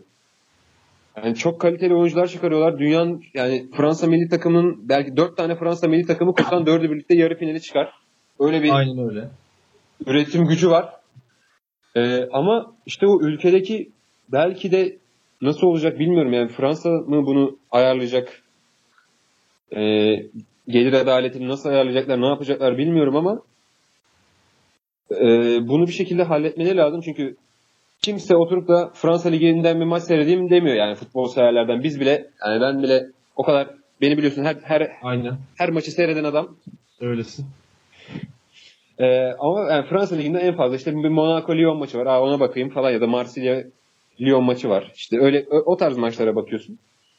Öte yandan Şampiyonlar Ligi kısmına gelirsek eğer e, bu yüksek gelirli büyük büyük takımlar olarak adlandırırsak iş biraz daha bence e, nasıl söyleyeyim bir Şampiyonlar Ligi temel lig, lig haline gelecek gibi sanki bir ilerleyen yıllarda bana öyle geliyor. Arsene Wenger'e demişti galiba bunu bir ara. Yani 24 takımı belirleyecekler belli bir şekilde NBA usulü artık konferansa mı ayırırlar yoksa Bunlar çok güzel. Zaten bu 24 takım Batı Avrupa'dan 24 takım olacak muhtemelen. Yani böyle bir lige dönüşüp NBA tarzı böyle daha yüksek yani en yüksek gelirli oyuncular, en yüksek e, gelirleri kazanan kulüpler açısından böyle bir Şampiyonlar Ligi'ni ama bundan da vazgeçemiyorlar. Yerel rekabetler hala çok iyi. Yani bir Manchester United'ı Premier Lig'den çıkarabilirler mi? Bunu buna ikna edebilirler mi? Bilinmiyor ama belki böyle bir ihtimal de olabilir. Bilmiyorum. Yani 5 sene sonra, 10 sene sonra bir 20 takımlı 24 takımlı bir Avrupa Ligi kurulup e, top 24 takım belki bunların arasında Benfica Porto girebilir. 5 e, büyük ligin dışındaki. Böyle bir oluşuma gidebilirlerse e, belki öyle kurtarabilirler oyunu da bilmiyorum. Emin değilim. Sen ne düşünürsün? Abi ben e, o 3-4 yıldır dillendiriliyor özellikle. Yani bu futbolda da biliyoruz. Abi var yıllardır dillendiriliyor. İşte gol çizgisi yıllardır dillendiriliyor. Dillendirilen şeyler oluyor bu futbolda. Bu da olacak. Hakeza Milletler Ligi mesela aklıma geldi şimdi. Mesela Dünya Kupası 48 takıma çıkacak bak deme deme görürsün. Ee, ben öyle bir şey istemiyorum çünkü abi futbolun ulusal rekabet kısmı ya ben sanmıyorum. Çok, hiçbir futbol seyircisi için daha geri planda değildir Avrupa'daki rekabetten. Ya ben ulusal rekabetten daha çok keyif alıyorum bence. Bence değil yani ben daha çok keyif alıyorum ulusal rekabetten. Ee, mesela tam Avrupa maçları da güzel, keyifli. Ülkemizi temsil ediyoruz ama hepten mesela Manchester United Premier Lig'den kopartıp bir Avrupa Ligi'ne sokarsan ve orada sürekli Manchester United, Paris Saint Germain, Real Madrid birbirleri oynarsa eski çekiciliği kalmaz diye düşünüyorum. Çünkü bu eşleşmeyi çekici kılanlarda bir yerde nadir olmaları. Şimdi mesela Juventus'la Manchester United'ın eşleştiğini düşün. Ne olacak? Ee, Ronaldo Old Trafford'a geri dönecek ama diğer türlü Ronaldo zaten senede her sene bir kez Old Trafford'a geri dönecek. Ya o yüzden bence bu uçurumun orta ve küçük takımlar ve büyük takımlar arasındaki uçurumu hepten daha fazla arttırır. Böyle olunca da futbol albenisini hepten yitirmeye başlar gibime geliyor. Yani aradaki uçurum Everest boyutlarına çıkabilir. Ee, yani diğerleri diğerleri sadece yetiştirici konumuna düşecek gibi geliyor ama zaten şu anda da baktığımızda gerçekten sadece yetiştirici konumunda gibiler. Ama mesela şöyle bir durum var. Torino ile Juventus mesela hiç aynı düzlemde takımlar değiller. Juventus yıllardır şampiyon oluyor. Torino'nun ortalama bir kadrosu var. Serie A'da mücadele ediyor ama birlikte oynadıkları zaman hala İtalya'da Torino şehrinde belli Tabii bir rekabet abi. var. Tabii. İnanılmaz bir şeysi var yani. Ama bu kalkarmış diye bunu da biz benim benim bunun geleceği hakkında bir fikrim yok. Nasıl olur? Nasıl şekillendirir? Buna nasıl UEFA ve FIFA buna nasıl karar verir? Ne ölçüde bu olur? Çok bilmiyorum. Abi son böyle... olarak ben de şey diyeyim bu konuda. Futbol asla sadece futbol değildir deriz ya. Ee, o yerel rekabetler de bu cümlenin en büyük payidarlarından yani. Onları bizden almayın. Tabii her şeyde paraya bakıyor bugünümüz vahşi kapitalist döneminde. Diyelim maça geçelim abi yavaştan. Geçelim. Firmino yerine Daniel Sturridge başladı. Golünü de attı. Güzel bir gol attı. Güzel bir kafa vurdu. Robertson çok iyi ortaladı. Ee, James Milner bir şey demek istiyorum James Milner hakkında. Ben beğenirim. Senin de beğenebilirim James Milner ama beğenmeyenin vardır elbette her futbolcu olduğu gibi. James Milner'ın her şeyini tartışırsınız. Ama dünyanın en iyi penaltıcılarından biri olduğunu asla tartışamayız abi. Çok iyi penaltı kullanıyor ya. Gene güzel kullandı, gene güzel attı. Değil ee, mi? Liverpool, Liverpool o açıdan hep şanslı bir takım ya. İyi penaltıcıları yani, var evet. Ya Gerrard vardı. Ricky Lambert vardı hatırlarsan Southampton'dan geldi. Southampton, Adam o Ricky Lambert, J. Rodriguez, Santrop ikilisi vardı. Aynen. Kariyerinde penaltı kaçırmamıştı adam. Aynen. Balotelli. Balotelli işte ve Milner var şu anda da hep penaltıcıdan yana şansı Aynen yanında. Liverpool'un. Ee, maç için de maçı Cüneyt Çakır yönetti. Yardımcıları işte e, Türkiye'den de işte Bahattin Duran ve Tarık Ongun'du galiba. Aynen. Dikkat etti mi? Offside'ları kaçırdılar sanki biraz. Gollerde biraz offside var gibiydi. Ve bizim açımızdan. Bizi ilgilendiren Galatasaray'ın dışında ikinci temsilcimiz olan Cüneyt Çakır. E, o Ay, açıdan iki gol dediğim sana bir offside vardı diye. E, Liverpool'un attığı ikinci gol sanırım. Bir de PSG'nin ikinci penaltı mıydı? İlk golde o zaman. İlk, ilk yani, yani gol, gol anında değil de golden golden önceki paslarda falan ha, biraz anladım. Anladım aynen. Aynen biraz ortada pozisyonlarda. Bilmiyorum onlar biraz dikkatimi çekti. Yani hakemler Türk olduğu için dikkatimi çekti. Yabancı olsa çekmezdi. O, o da Ama öyleydi. Ama Çakır da genel olarak iyi yönetti ya. Cüneyt Çakır zaten yani, yani Şampiyonlar zaman Türkiye Ligi performansının üstüne çıkıyor yani. yani. Her zaman daha iyiler. Yani çok daha iyiler. Onun dışında mesela e, Liverpool'un attığı ilk golde, Sturridge'in attığı kafa golünde e, Paris Saint Germain savunması inanamadım ya. Önce sağdan Alexander Arnold orta kesiyor. Hiçbir PSG'li savunmacı vuramıyor. Sol kanada gidiyor. Robertson bir daha orta açıyor. Yine kimse vuramıyor ve Sturridge atıyor artık. Yani bunu böyle bir gol yiyen takım bu kadar para harcayıp da böyle bir gol yiyen bir takım nasıl Şampiyonlar Ligi'nde hayal kuracak? Nasıl ilerisini düşünecek? Yani çeyrek finali geçmeyi nasıl düşünecek? Çok merak ediyorum. Yani Abi öyle zaten yani benim çok antipatik bulduğum takımlardan biri Paris Saint Germain hiç sevmem. Yani sevindim. Liverpool'da çok Liverpool fanı olduğunu söylemez ama Liverpool yenmesine sevindim mesela. Öyle olunca. Sonra bir ara bir ilk yarı bitmeden Münye gol attı. 2-1 oldu. Münder'in penaltısından hemen sonra. O da biraz gitti sol ayağıyla vurdu falan. Biraz güzel bir goldü. Biraz yani biraz da beklenmedik ekstra bir goldü. Sonra abi ikinci yarıda Liverpool bir bu son iki sene yaşadığı sekanslara girdi. Böyle bir saçmaladı falan derken Mbappe attı bir tane o 2-2. Ama sonra filmini uzatmalarda bence üstüne kitap yazılacak bir gol attı. çok Müthiş inanılmaz yani. ya. Tek başına takımını aldı yani. Adam 3 puanı getirdi tek başına. Çok büyük oyuncu abi. Çok büyüdü Firmino. Zaten her hafta ada sahasında Firmino konuşuyoruz. Gene konuşalım. Gerçekten çok büyüdü yani. Firmino yani girdi yani Maçı al. hiçbir şey yokmuş gibi yani hiç sanki o maçın başından beri oynuyormuş gibi aldı. Çok sakin vurdu. Verdi takımına 3 puanı. Aynen öyle. O e, maçın da aslında şöyle oldu. 4 e, 2-1'den 2-2'ye geldiği esnada çok ilginç. Cavani ile e, Di Maria çıktı oyundan. Choupo-Moting ile Draxler oyuna girdi.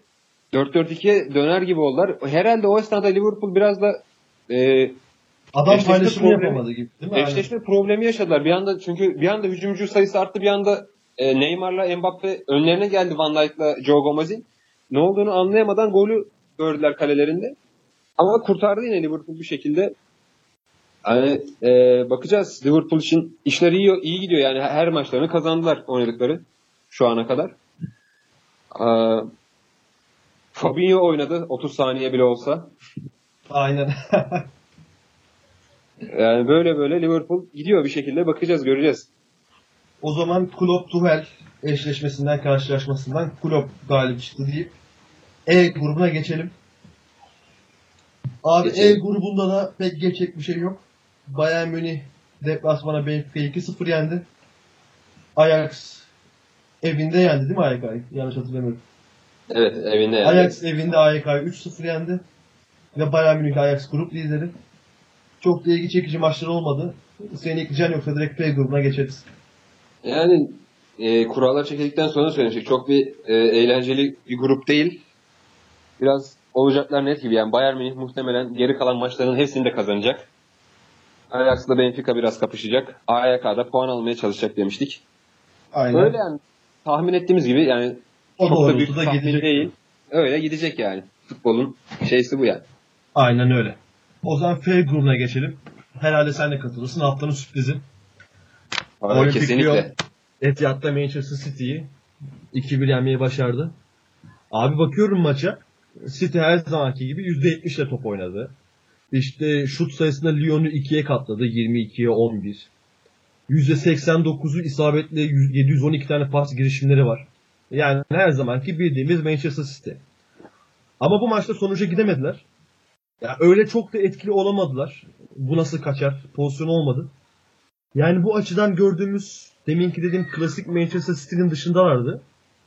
Evet oyunu hep önde oynadılar ama olmadı yapamadılar ve ben bunu kesinlikle De Bruyne'nin yokluğuna bağlıyorum. De Bruyne'nin yokluğu bu tarz maçlarda iyice ortaya çıkacağı belli oldu. Çünkü takım yaratıcı konusunda sıkıntılar yapmaya yani sıkıntılar yaşamaya başlıyor. Ne düşünüyorsun abi? Ya tabii Şampiyonlar Ligi ligden farklı abi. Şimdi karşında Fulham'da yok yani Lyon var. Geçen e, ada sahasında da konuştuğumuz üzere yani hiç varlık göstermemişlerdi. Fulham. E, ama Lyon gerçekten beni çok şaşırttı ya. Ben City o kadar formdaydı ki son maçlarda. Öyle bir oyun oynuyordu ki Lyon'u da yener diye düşünüyordum. Gecenin en büyük sürprizi oldu benim açımdan. Yani Marcelo Dener ikilisiyle çıktılar. Yani on, on, ona bile gururlandım yani. Dedim helal olsun yani. Lyon Cidden Marcelo ve Denier oynadı. İyi de oynadılar ama. iyi de oynadılar. Demek ki doğru oyna, doğru oynayınca belli bir futbolun doğru sporlarını yapınca City'yi bile yenebiliyorsun. Bunu gösterler. Bu çok güzel bir şey ben benim açımdan. Yani bir takım ben 30 maç arka arkaya kazanmasından hoşlanmıyorum. Arada birilerinin çıkıp çelme takması her zaman hoşuma gidiyor. Bunu da Lyon'un yapması da Lyon açısından çok e, farklı bir noktaya getirdi gruptaki durumu. Lyon 3 puanla lider. Shakhtar ve Hoffenheim'in birer puanı var. Bütün grubun e, dinamiğini değiştirecek şimdi bu durum. Kim birinci çıkacak? City birinci çıkabilecek mi? Nasıl olacak?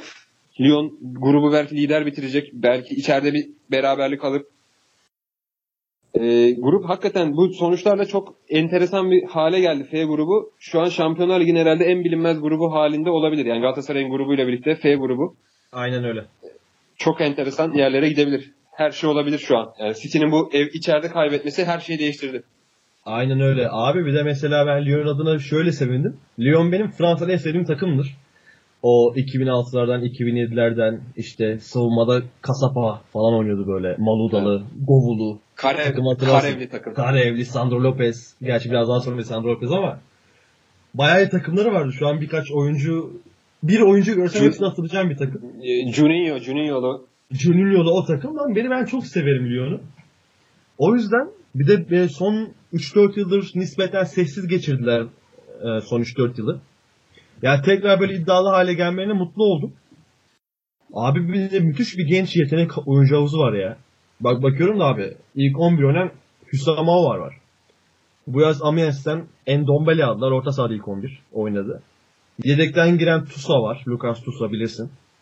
Celtic'ten Dembele aldılar. O forvet oyuncusu zamanında Galatasaray'la Galatasaray'la ilgilendiği e, Celtic harikalar Kenitete Aynen, var. Dembele. Gayet kalburüstü bir oyuncu olacak Hollandalı. Bertrand Traore var. O da iyi bir futbolcu. Çok, çok yetenekli ya. Adam Adam bakıyorsun. Aynen. Takımı birebir de çalım atamayacağı adam yokmuş gibi bir şey. Çok Bertrand Traore çok, çok, çok, Çok enteresan yetenekli. hareketler yapıyor ya. Abi Bana biraz takımın. Aha, Kanu'yu söyle. hatırlatıyor. Bacaklar falan da uzun ya böyle Kanu'yu hatırlatıyor Değil mi? bana biraz. Bak bu konu. Andırıyor hakikaten. Abi takımın süperstarları Dep- Depay'la Fekir bile genç sayılır yani. Depay 94'lü, Fekir 93'lü. E böyle olunca Aynen. da cidden izlemesi çok keyifli ve dinamik bir takım ortaya çıkıyor. Bu sene de Paris Saint Germain'le şampiyonlukla sonuna kadar giderler diye düşünüyorum. Abi maça geçelim. Ee, ilk golde Fekir'in hazırlayışı, setup'ı mükemmel değil miydi ya? Orada pası aldı, verdi, koşu yaptı, önüne attılar. Gitti, iyi orta açtı, sonra sağdan golü kim atmıştı? Traore atmıştı galiba. İlk golü mü? Aha. İlk golü Korne attı. Maxwell Ha, Korne. Maxwell Korne attı. Aynen. Maxwell Korne attığı golde e, Korne attık bu arada. Korne de genç yetenekli futbolcu. Tabii tabii. Çok adam var. Hepsini Çok say adam say- var. Aynen. E, çok güzel setup yaptı abi Fekir. İkinci golde de e, Fekir git topu kaptı savunma hatası. İlk golde de bir savunma hatası. Topu ıskaladılar. Laporte ıskaladı yanlış hatırlamıyorsam. Ya Fabian Delph miydi? Şu an tam emin olamadım. Laporte galiba. Ben Laporte de galiba değil mi? Aynen. İkinci golde de Fekir arkadan geldi. Topu kaptı. Gene müthiş hazırladı. Kendi at. İkinci golü Fekir atmıştı galiba değil mi bu sefer? Evet ikinci gol Fekir. Aa, ikinci golü kendisi attı oradan topu kapıp. Ee, yaz döneminde biliyorsun ne, Fekir'in ismi çok fazla anıldı Liverpool'la. Evet Liverpool'un kapısından döndü yani adam. Kapısından döndü. Yani Fekir'den bu seneki şu, şu performansları gördükten sonra diyorum ki herhalde gelseydi Liverpool'a City'ye neler çektirirdi yani. Şampiyonlar Ligi'nde bile bu kadar çektirdi.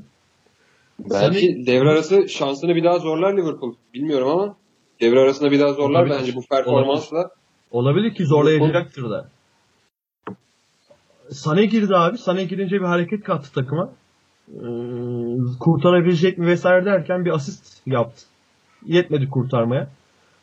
Ama City'nin bu etkisiz oyununda her ne kadar istatistik kağıdında etkili gözükse de çok müthiş pozisyonlara giremediği oyununda beklenenin dışında oynadığı sergilediği oyunda Agüero ile başlamamasının büyük etkisi olduğunu düşünüyorum. Ben bir de tabii De Bruyne'nin yokluğu ilk başta dediğimiz gibi. Gene diyelim De Bruyne'nin yokluğu takımı yaratıcılık anlamında çok eee, kötü etkiliyor ve De Bruyne dribling yeteneği de olan bir oyuncu. Yani dribling nedir abi? Adam o driblingi attığı an bir adam boş kalıyor demektir. Başkası çünkü ona yardıma gelince ve De Bruyne oradaki pası da görebilecek bir oyuncu veya gerektiğinde şut çekebilecek de bir oyuncu. Yani Premier Lig'de Hazard'dan sonra en iyi futbolcu. Böyle bir adamın yokluğu tabii ki takımı etkiliyor. Ama Guardiola Hoca, Pep Hoca Agüero'ya başlamayı tercih etmedi. Kimine göre Agüero City'nin bu oynadığı pas futbolunda e, biraz baltalayan bir oyuncu gibi ama öyle düşünüyor. Ben asla katılmıyorum bu düşünceye. Abi Agüero bence bu takımın en önemli 3-4 parçasından biri. Hani 5 değil, 3-4 parçasından biri.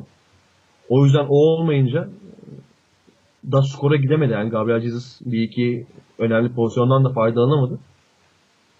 Ya Agüero cidden City'ye City'nin çok ihtiyacı olan bir futbolcu. Öyle kolay kolay yedek başlatabilecek oyuncu. Acaba Guardiola ne düşündü yani? Ne, ne diyorsun sen abi konuda? Ya Agüero'yu eskisi gibi çok negatif bakmıyor da belki biraz dinlendirmeye de gitmiş olabilir bu haftalık. Yani elinde Gabriel gibi önemli bir oyuncu var. Onu da kullanmak istiyor. Bazen birlikte de oynuyorlar bazı maçlarda. Ama yani de onlar için biraz yol kazası gibi bir şey oldu. Bu maç ufak bir kaza oldu ama Şampiyonlar Ligi'nde de hani bir, bir, bir maç daha kaybedersin bir anda kendini olmadık bir yerde bulursun. Gruptan çıkamayacak konumda bulursun. O açıdan tehlikeli City için. Ama ben de katılıyorum. Agüero çok önemli bir oyuncu. Yani ne kadar pas yaparsan yap sonunda birinin bitirmesi gerekiyor ve bitirmek için de elinde Agüero'dan iyisi zor zor yani. Elinde Agüero gibi bir oyuncu varsa kullanırsın. Yani Abi biraz e, aha, söyle. Yani Guardiola o eski problemini aştılar sanki. Bir, geçen sezonun başında falan daha hiç oynatmıyordu neredeyse. Elinde forvet yokken bile Agüero'dan az faydalanıyordu. Şu an biraz daha fazla faydalanıyor ama ufak bir rotasyon belki olmuş olabilir. Net şeyde Liverpool'da e, bu hafta Firmino'yu dinlendirdi. Sonradan aldı oyuna. Aynı şekilde Keita'yı da e, dinlendirdi. Henderson oynadı orta sahada. Yani İngiliz takımları için biraz normal. Geniş kadroları var. Ligleri daha yorucu bir lig. Ben böyle bakıyorum. Haklı bakıyorsun. Haklı yaklaşık. Ee, tabii yol kazası gibi City için daha çok. Yol kazaları da yaşanır. Ama şöyle bir durum var. Şimdi Guardiola gibi, e, Cruyff gibi, efendim söyleyeyim, Arrigo Sacchi gibi, Maurizio Sarri gibi oyuncuların yani pardon teknik direktörlerin yani oyuncularından çok fazla şey isteyen ve top seviye futbol oynatmaya çalışan teknik direktörlerin takımları bir süre sonra yoruluyor abi. Mesela Guardiola o yüzden e, istikrarlı bir teknik direktör olmasına rağmen en son Şampiyonlar Ligi'ni 2011'de kazandı bana. Yani benim için dünya tarihindeki en iyi teknik direktördür. Katılan olur, katılmayan olur.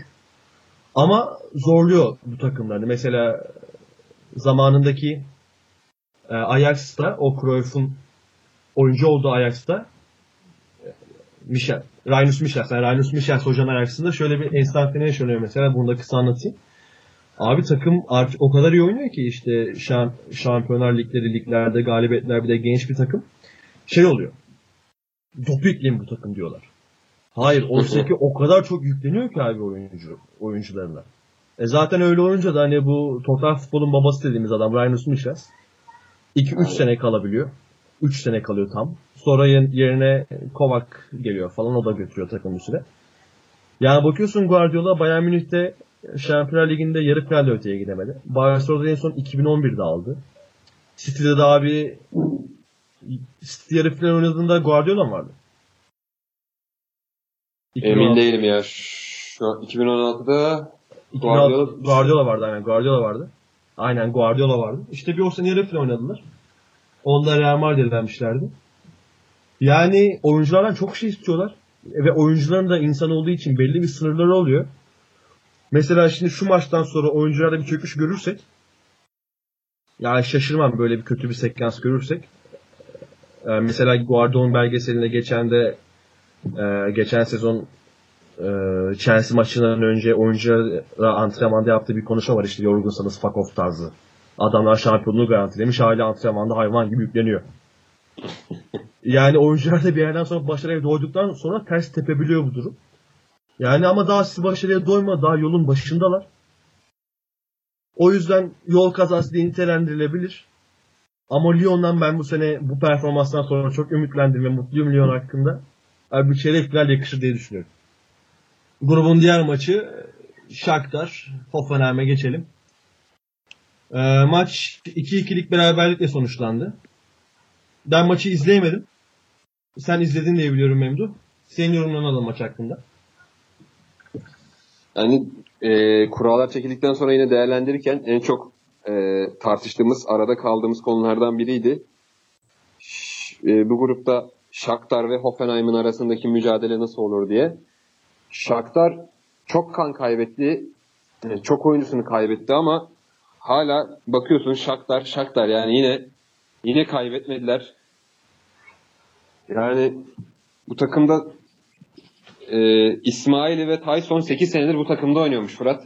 Aynen. Hani ya böyle bir kurgun olunca, böyle bir devamlılık olunca bir şekilde ne kadar e, belli başlı iyi oyuncu, çok iyi oyuncuları bile kaybetsen e, belli bir düzenin içinde takım devam ediyor ve bir şekilde başarıyı elde ediyor. Yani çok rahat yenilebilirlerdi Hoffenheim'e. Hoffenheim Avrupa'nın sayılı takımlarına sen daha hakimsin benden. Çok iyi bir oyun oynuyorlar. Yani çok e, devrimci bir teknik direktör var takımın başında. Şey e, Nagelsmann'dan büyük 11 çıkarmışlar yaş olarak. yani böyle de bir güzel bir çalışma yapmıştı şey. E, British Report. Devam et abi. Ama buna rağmen işte Shakhtar bir şekilde durdurdu yani rakibini durdurdu. istediğini aldı. İkinci, e, özellikle Shakhtar'ın ikinci golü görme, görmelisiniz. Maiko'nun attığı gol. E, Türkiye Ligi'nde öyle bir topa vuran oyuncu yok herhalde şu an. E, hala Brezilyalıları bir şekilde Shakhtar'ı taşıyor, yukarı çekiyor. Abi izleyemedik şu maçları. Fikstür o kadar saçma yerleştirmiş ki UEFA. Hani iki tane görece düşük takımın maçları aynı saatte. Ya birini öne koy, birini geriye koy mesela. Şimdi o fikstür deyince aklıma geldi. İkisini izleyelim abi. iki tane büyük takımı da izleyelim. İşte hafta içi biraz sıkışıyor herhalde fikstür. Onlar da bu, bu yola gidiyorlar.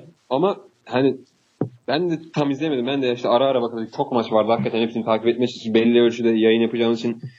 Ama e, bu maçta keyifli bir maçtı. Hatta 90 dakikanın tamamını seyretseydik daha da keyif alırdık.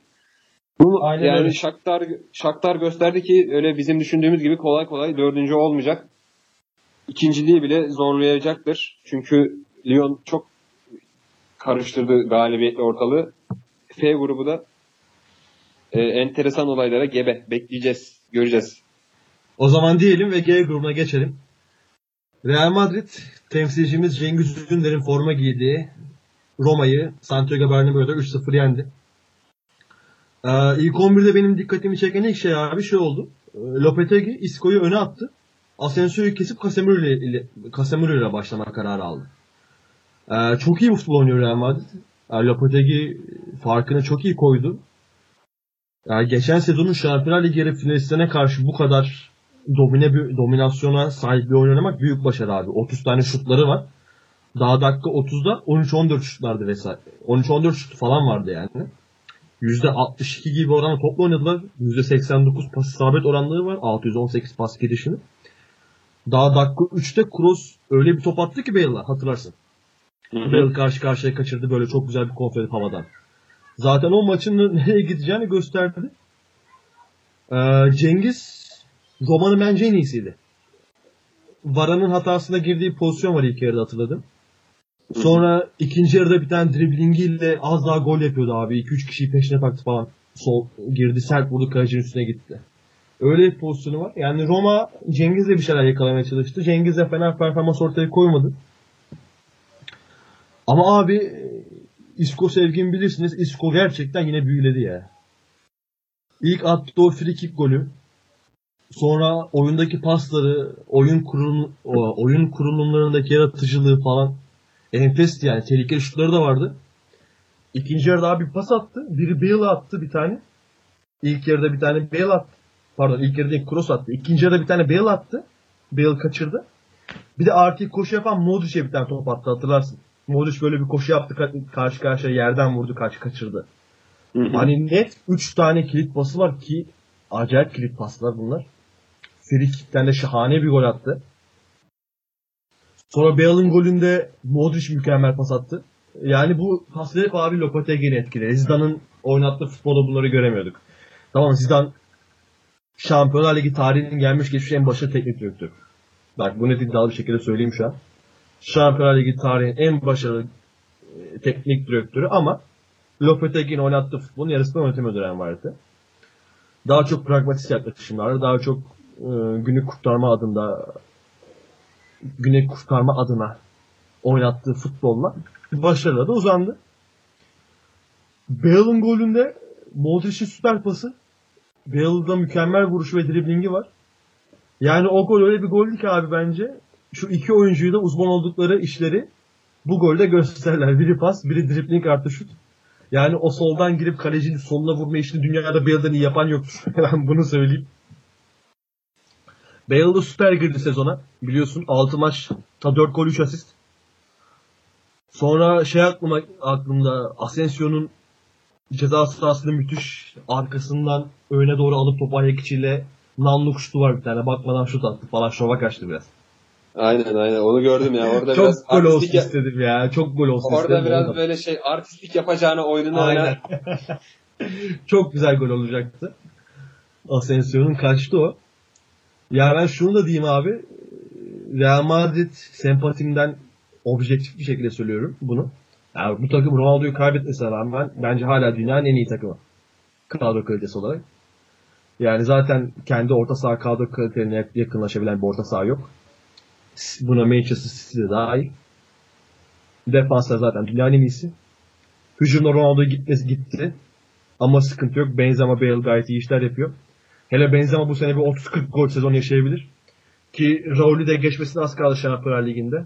Yanlış hatırlamıyorsam 3-4 gollük bir araları kaldı Raul'i geçmesi için. Mariano geçen sene Lyon'da geçiren ve güzel bir şekilde geçiren Mariano 7 numarayı sırtına geçirdi abi biliyorsun. Yani Çok inanılmaz bir güzel. gol attı. İnanılmaz da bir gol attı. Yani maç özet olarak böyledir. Real Madrid çok iyi oynadı. Bu sene de gümbür gümbür ben en az yarı final oynarım bir oyunu oynadı. E, bunu son yarı finaliste karşı oynadı. Sen neler düşünüyorsun Real Madrid Roma maçı hakkında ve Lopetegui hakkında? Ee, Lopetegui çok enteresan bir şekilde milli takımda gönderildi. Dünya Kupası'na bir gün kala. Yani Türkiye'de olsa böyle bir şey anlarım. Yani derim bir tek bizde olur ama demek ki bir tek bizde olmuyormuş. İspanya'da da oluyormuş. Bir gün kala ya adam 24 saatten az kalmıştı kupanın başlamasına adamı yolladılar. Daha Abi geçen- Real Madrid'den- Bizim resmi Madrid hesaptan için. Aynen bizim resmi hesaptan bir tweet atmıştık hatırlarsın eğer Lopetegui kalsaydı ne olacaktı diye. Aynen Şey- aynen hatırlıyorum. Aynen. İspanya milli takım için. Aynen. Devam ede- edebilirsin abi.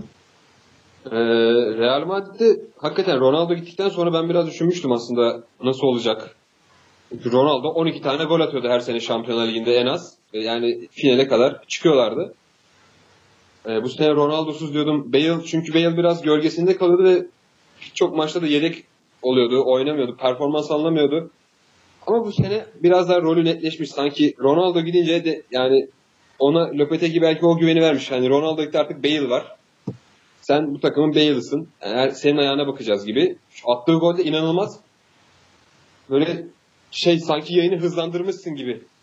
İki adımda kaleye gitti bir anda vurdu gol oldu. Ne olduğunu anlayamadım. Bilgisayar oyunu gibiydi bir anda. Abi inanılmaz bir atlet ya. İnanılmaz bir atlet. Hele o gösterdiği fizik gelişimi takdire şayan yani kesinlikle. Çok da yetenekli bir futbolcu olunca böyle işler yapabiliyorsun yani. Hatta ben şunu düşünmüştüm Fırat maçı izlerken Bale'in attığı golden sonra ha, yanlış hatırlamıyorsam eee, son sezon e, Tottenham'da geçirdiği son sezonun bir önceki sezonu son maç Charlie Adam e, Bale'in ayağını kırmıştı. Southampton'dayken mi Charlie'de?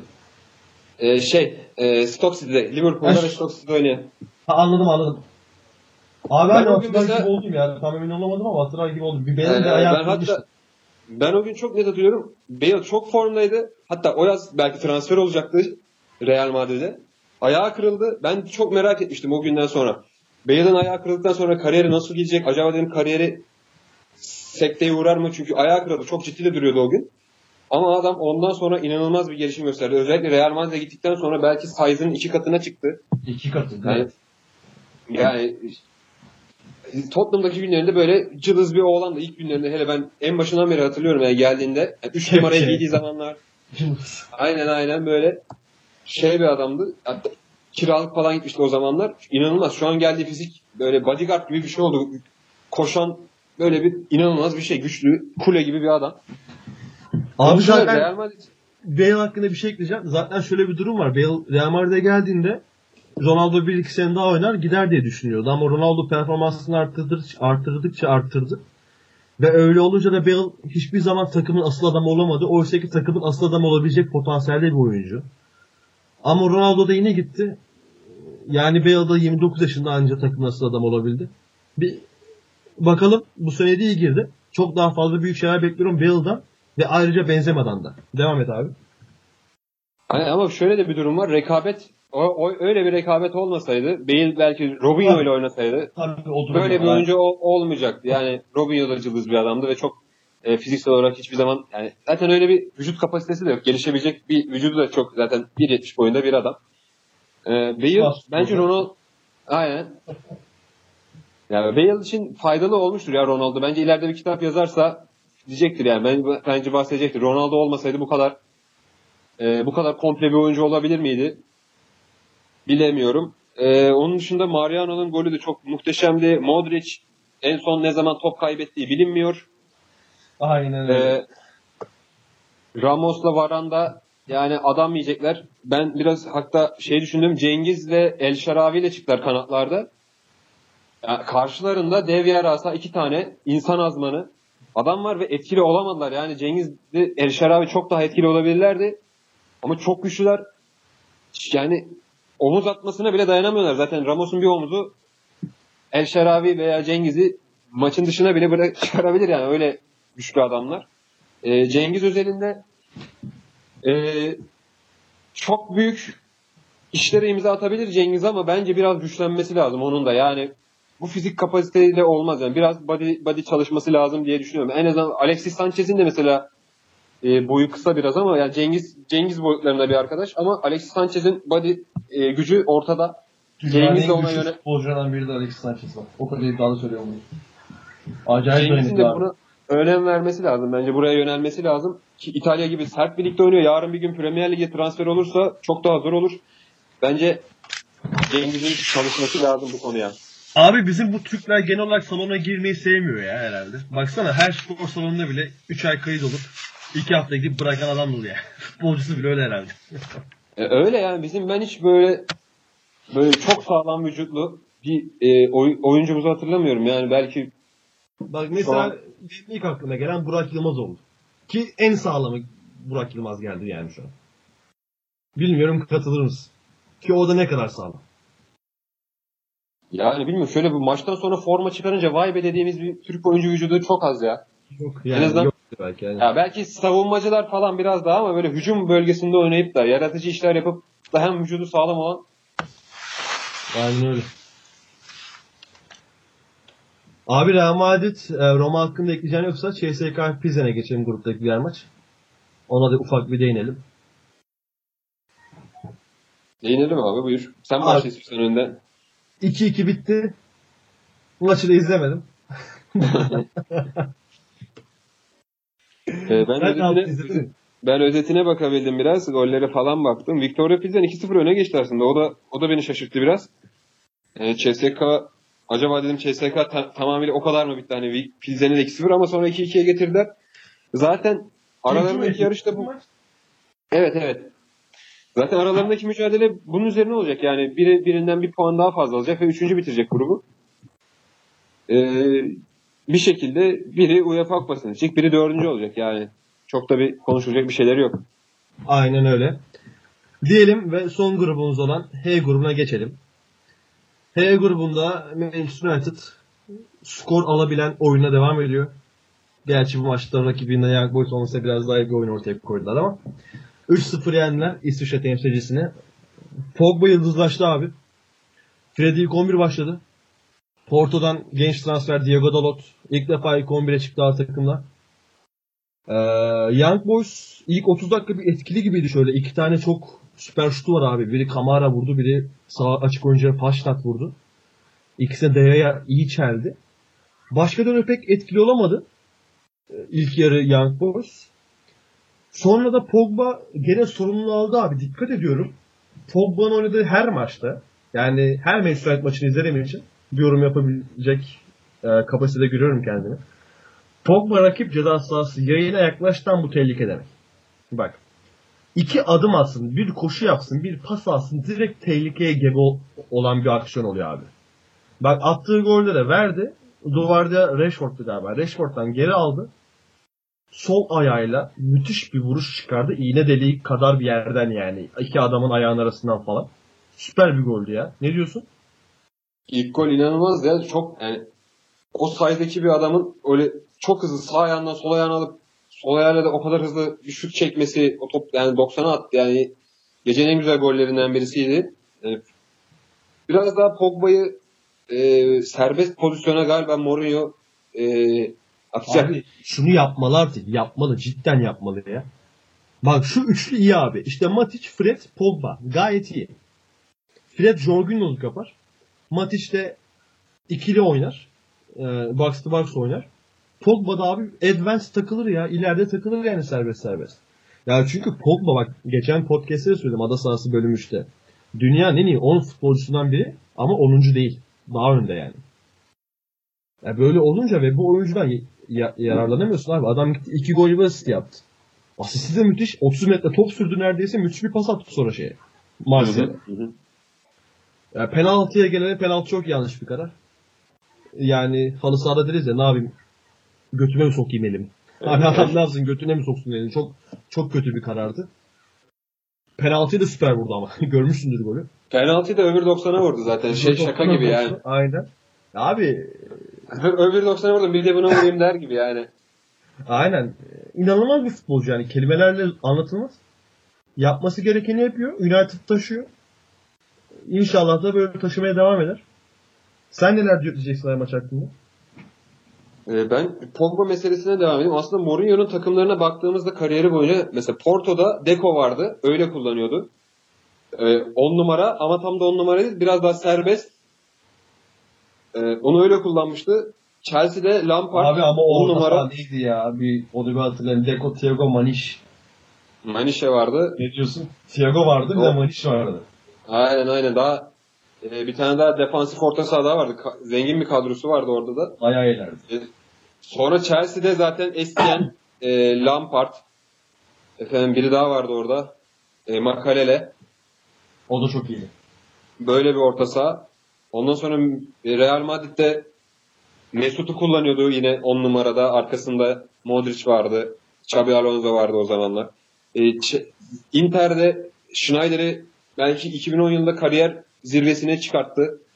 Arkasında yine e, Cambiasso ile Zanetti oynuyordu. Başka oyuncular oynuyordu. Bunu yapabilir ama bu, burada biraz belki Pogba Pogba ile anlaşamadı. İşte bu iletişim meselesini konuşmuştuk ada Evet. sahasında. Herhalde bu iletişim sorunu aşıyorlar yavaş yavaş. Pogba da e, bunu her maçta daha üstüne koyarak gösteriyor United adına. E, savunma ikilisinde de Smalling Lindelöf'te karar kral, karar kıldı herhalde. Yani hala ben, çok bana Lindelöf hala güven vermiyor ya. Ben Smalling'de her şeye varım da Lindelöf hala pek güven vermiyor bana. Ya yanına bir tanesini koyacaksın. Smalling garanti. Yanına ya Phil Jones ya e, Bailey ya da Lindelöf'ten bir- biri gelecekti. Lindelöf'ü kullanıyor şu an. E, herhalde diyor ki en azından iyi kötü de olsa bir ikili bozmadan devam edecek. Böyle duruyor. E, onun dışında Luke Shaw döndü sakatlıktan. iyi oynadı. aynen Luke Shaw form tutmaya devam ediyor. Luke Shaw da hakikaten çok üzücü bir kariyeri var. Yani adam Manchester United transfer olduktan 2 iki maç 3 maç sonra işte PSV maçıydı. Ayağı kırıldı, bacağı kırıldı. Hatta geçen ben bir yerde yazısını gö- gördüm. E, az kalsın yani bacağını keseceklermiş galiba Shaw'un. O kadar kötü bir kırıkmış. Şaka yapıyorsun. Aynen aynen. Ba- bacağımı kaybetme tehlikesi atlattım falan diyor röportajında Shaw. E, o, o, o sakatlıktan geri döndü. Bir şeyler yapmaya çalışıyor. Belki bu sene böyle inişli çıkışlı bir sezon geçirse gelecek sene patlama yapabilir. Show'dan öyle bir beklentimiz var. Benim en azından vardı yani. İlk geldiğinde vardı. Şu an ne yapabilir çok emin değilim. Adam çok büyük sakatlık atlattı. Bakalım Manchester United devam ediyor kazanmaya. Ne kadar gidecek? Ne olacak? Mourinho neler yapacak? Göreceğiz abi. Aynen öyle abi. Ve son maçımız Valencia Juventus'a geçelim. Young Boys United'a ekleyeceğim bir şey yoksa. Yok. Abi maç her şeyden öte Ronaldo'nun Şampiyonlar Ligi kariyerinde gördüğü ilk kırmızı kart damgasını vurdu diyebiliriz. Aynen. Kırmızı yedi abi. Ben tekrar neden bu adama hayran olduğumu anladım. Dünya tarihinin en sevdiğim futbolcu olduğunu tekrar anladım. Abi yedikten sonra adam ağladı ya. Hırsı mırsı abi. Duygudan o kadar iyi bir şekilde gösteriyor ve o duygudan o kadar samimi ki. Abi o adam o maçta bir gol atmak için her şeyini verirdi ya. Ne diyorsun? Ben de ben de o konuyu düşünüyordum. Acaba dedim neden rekor mu kıracaktı? Hani gol atarsa arka arkaya kaç 20 maç 30 maç Şampiyonlar Ligi'nde arka arkaya gol atma rekoru mu Yok abi kıracak? ne öyle bir şey yok. Adam sadece istiyor abi. Gol atmayı seviyor. Adam, adam futbolu çok seviyor. Oynamayı çok seviyor. Bilmiyorum bence Ronaldo'ya birinin sakin ol demesi lazım. Çünkü ben şeyde mesela e, Avrupa Şampiyonası finalinde biraz da kasti faallerle sakatlanıp çıktığı zaman otur, ağladığı zaman arkadaşlarla böyle lan kurban olayım ağlama biz de ağlayacağız noktasındaydık. Hani hakikaten o gün çok duygusaldı. Ama bu maçta biraz sakin ol Ronaldo ya. Hani şey yapma ya ağlama yani değmez ya. Sen Ronaldo'sun abi. Git bir maçta da şey yapma yani oynama. Ki maça da zaten penaltılar damga vurdu. İki penaltı golüyle kazandı Juventus. Pjanic iki tane çok Evet, temiz penaltı aynen. attı. Ee, Valencia beklediğim gibi değildi yani. Valencia'dan daha çok şey bekliyorduk. Bilmem sen ne düşünüyorsun Valencia hakkında? Fırat biraz da sen. Abi düşünceni Valencia'dan konuşacağım. Valencia sevdiğim, takip ettiğim takım biliyorsun ama Ronaldo'nun kırmızı kartından sonra Emre Can'ın dediklerini duydun mu? Yok şey yapamadım. Ee, Ben çok sinirleniyorum abi ya. Ben cidden ıı, biraz ofansif olacağım şu an. Bu gurbetçi Türk futbolcularda olan gerizekalılık Emre Can'dan da bel- belli oluyor. Emre Can'da da kendini göstermiş. Maçtan sonra dediği şey şu. Biz kadın değiliz, futbolcuyuz. Ronaldo'nun kırmızı kartı yanlış. Orada saçını Felix biri saçını çekti falan filan diye veriyor ya Hı. kırmızı kartı. Emre Can da öyle diyor. Biz kadın değiliz, futbolcuyuz. Abi Hangi ben bu yapıyor abi bu açıklamayı? Almanca, Alman basını yapıyor. Allah Allah. Ben Abi, dedim tarz farklı, farklı bir dille konuşsa ifade mi edemedi Yok ya? yok, Alman basını yapıyor. Almanca yapıyor. Bu tarz iğrenç, cinsiyetçi açıklamalar bu adamların nasıl böyle diline işleyebiliyor ya? Abi ben inanamıyorum yani ve bu açıklama hiç ben şans eseri gördüm bu açıklamayı. Bak sen senin bile haberin yok. Futbol yatıp kalkan adam. Ve bir gündem olmadı bu açıklama. Çok berbat ötesi bir açıklama. Mesela y- yarın da spora cinsiyetçilik dosyamız geliyor. Tam dosyayı hazırladık abi. Editini yaptık. Emrecan'ın bu açıklaması oldu. Hop ona da bir yer açtık. Ee, bu Almanya'da bir tane daha olay olmuştu. Bir kadın hakeme bir Türk futbolcu yine atliklerde bir şekil yapmıştı da sonra buna bir kadın maçı yönetmişlerdi. Bir şey e, hakemlik yaptırmışlardı falan. Yani mesela ben Juventus yönetimi olsam, Agnellilerden biri olsam Emrecan sen ne diyorsun derim yani. Olamaz abi böyle bir şey.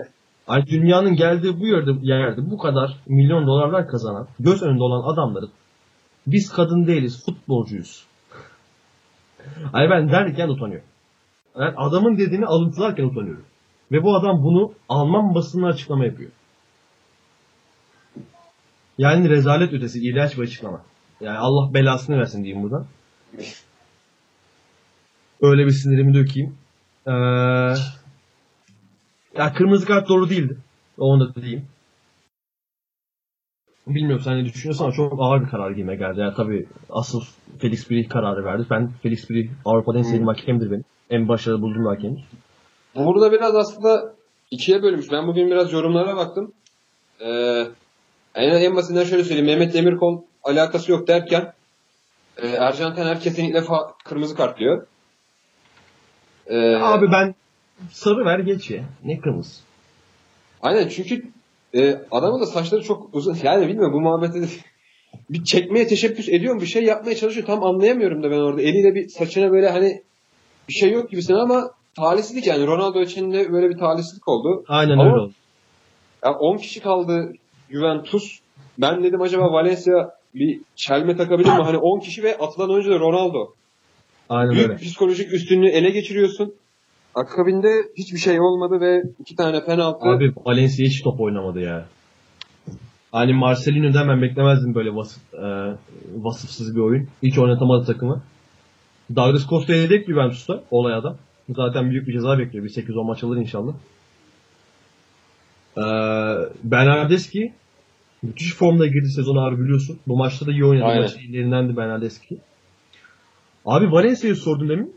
Emre Can'dan bahsettik. Valencia'ya şimdi geleyim. Ee, La Liga'da forma şansı bulamıyor Batshuayi abi. bu maçı ilk 11'de başladı.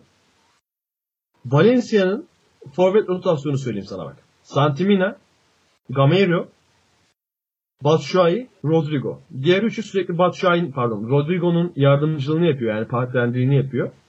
Genelde bunu da Kevin Gameiro yapıyor. E, Batshuayi bu dörtlü arasında hiç yani neredeyse sadece sondan giriyor. Dört maçta 60-70 dakika önce oynamıştır ya da oynamamıştır. Valencia'da bakıyorsun sevdiğim takımlardan biri. Hani Inter'in kadrosunda eksik yok diyoruz ya. Valencia'nın da kadrosunda eksik yok. İşte sol beki Gaya. Defans ortası Paulista ile şey ismini unuttum yani diğer çocuğun.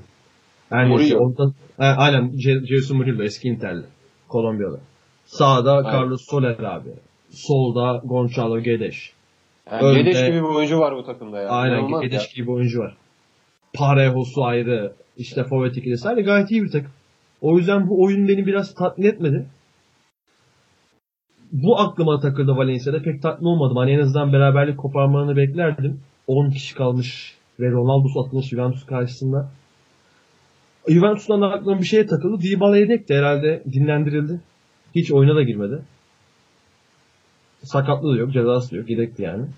Oynamadı o. Dybala oynasa daha rahat olur mu Juventus? Bilemeyiz. Ama Juventus skor almasını bildi. E grup H'de Manchester United'la Manchester United'ın ardında bir avaraj eksik olarak ikinciliğe yerleşti. Abi yoksa ekleyeceğim bir şeye baştan kapatalım programı. Ekleyeyim bir Allegri eklemesi yapayım. Yap abi. Çünkü çok hakkının yenildiğini düşünüyorum Allegri'nin. Allegri Milan'ın başına geçtiğinde de Milan'ın kadrosu o zaman İbrahimovic vardı ama yine de çok muazzam bir kadro değildi. O takımı şampiyon yaptı. Milan son kez Allegri ile şampiyon oldu. Daha sonra Juventus'a geçti. Juventus'ta sürekli şampiyon oluyor. Şampiyonlar Ligi finali gördü.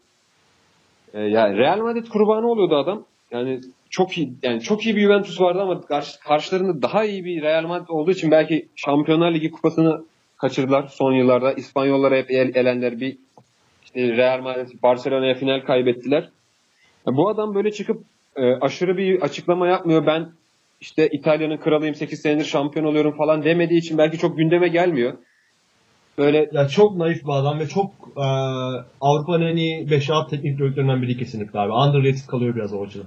Kesinlikle yani bu adam sırf nasıl söyleyeyim çıkıp böyle bir e, birilerine sataşmadığı için ya da e, yani ben kendi çok gündemini önemli... oluşturamadığı için, konuşulmadığı için değil mi abi? Adam sadece işini, başarılarıyla, işiyle gündeme gelmek sadece işini yapıyor ve çok da iyi yapıyor. Yani dün çok rahat gitti Juventus sanki e, İtalya Ligi'nde Spal'ı yeniyormuş gibi atıyorum Crotone'yi yeniyormuş gibi gidip Valencia'yı yenip geri geliyor. 10 kişi Ronaldo'suz. geldi bir de Ronaldo'suz. Aynen.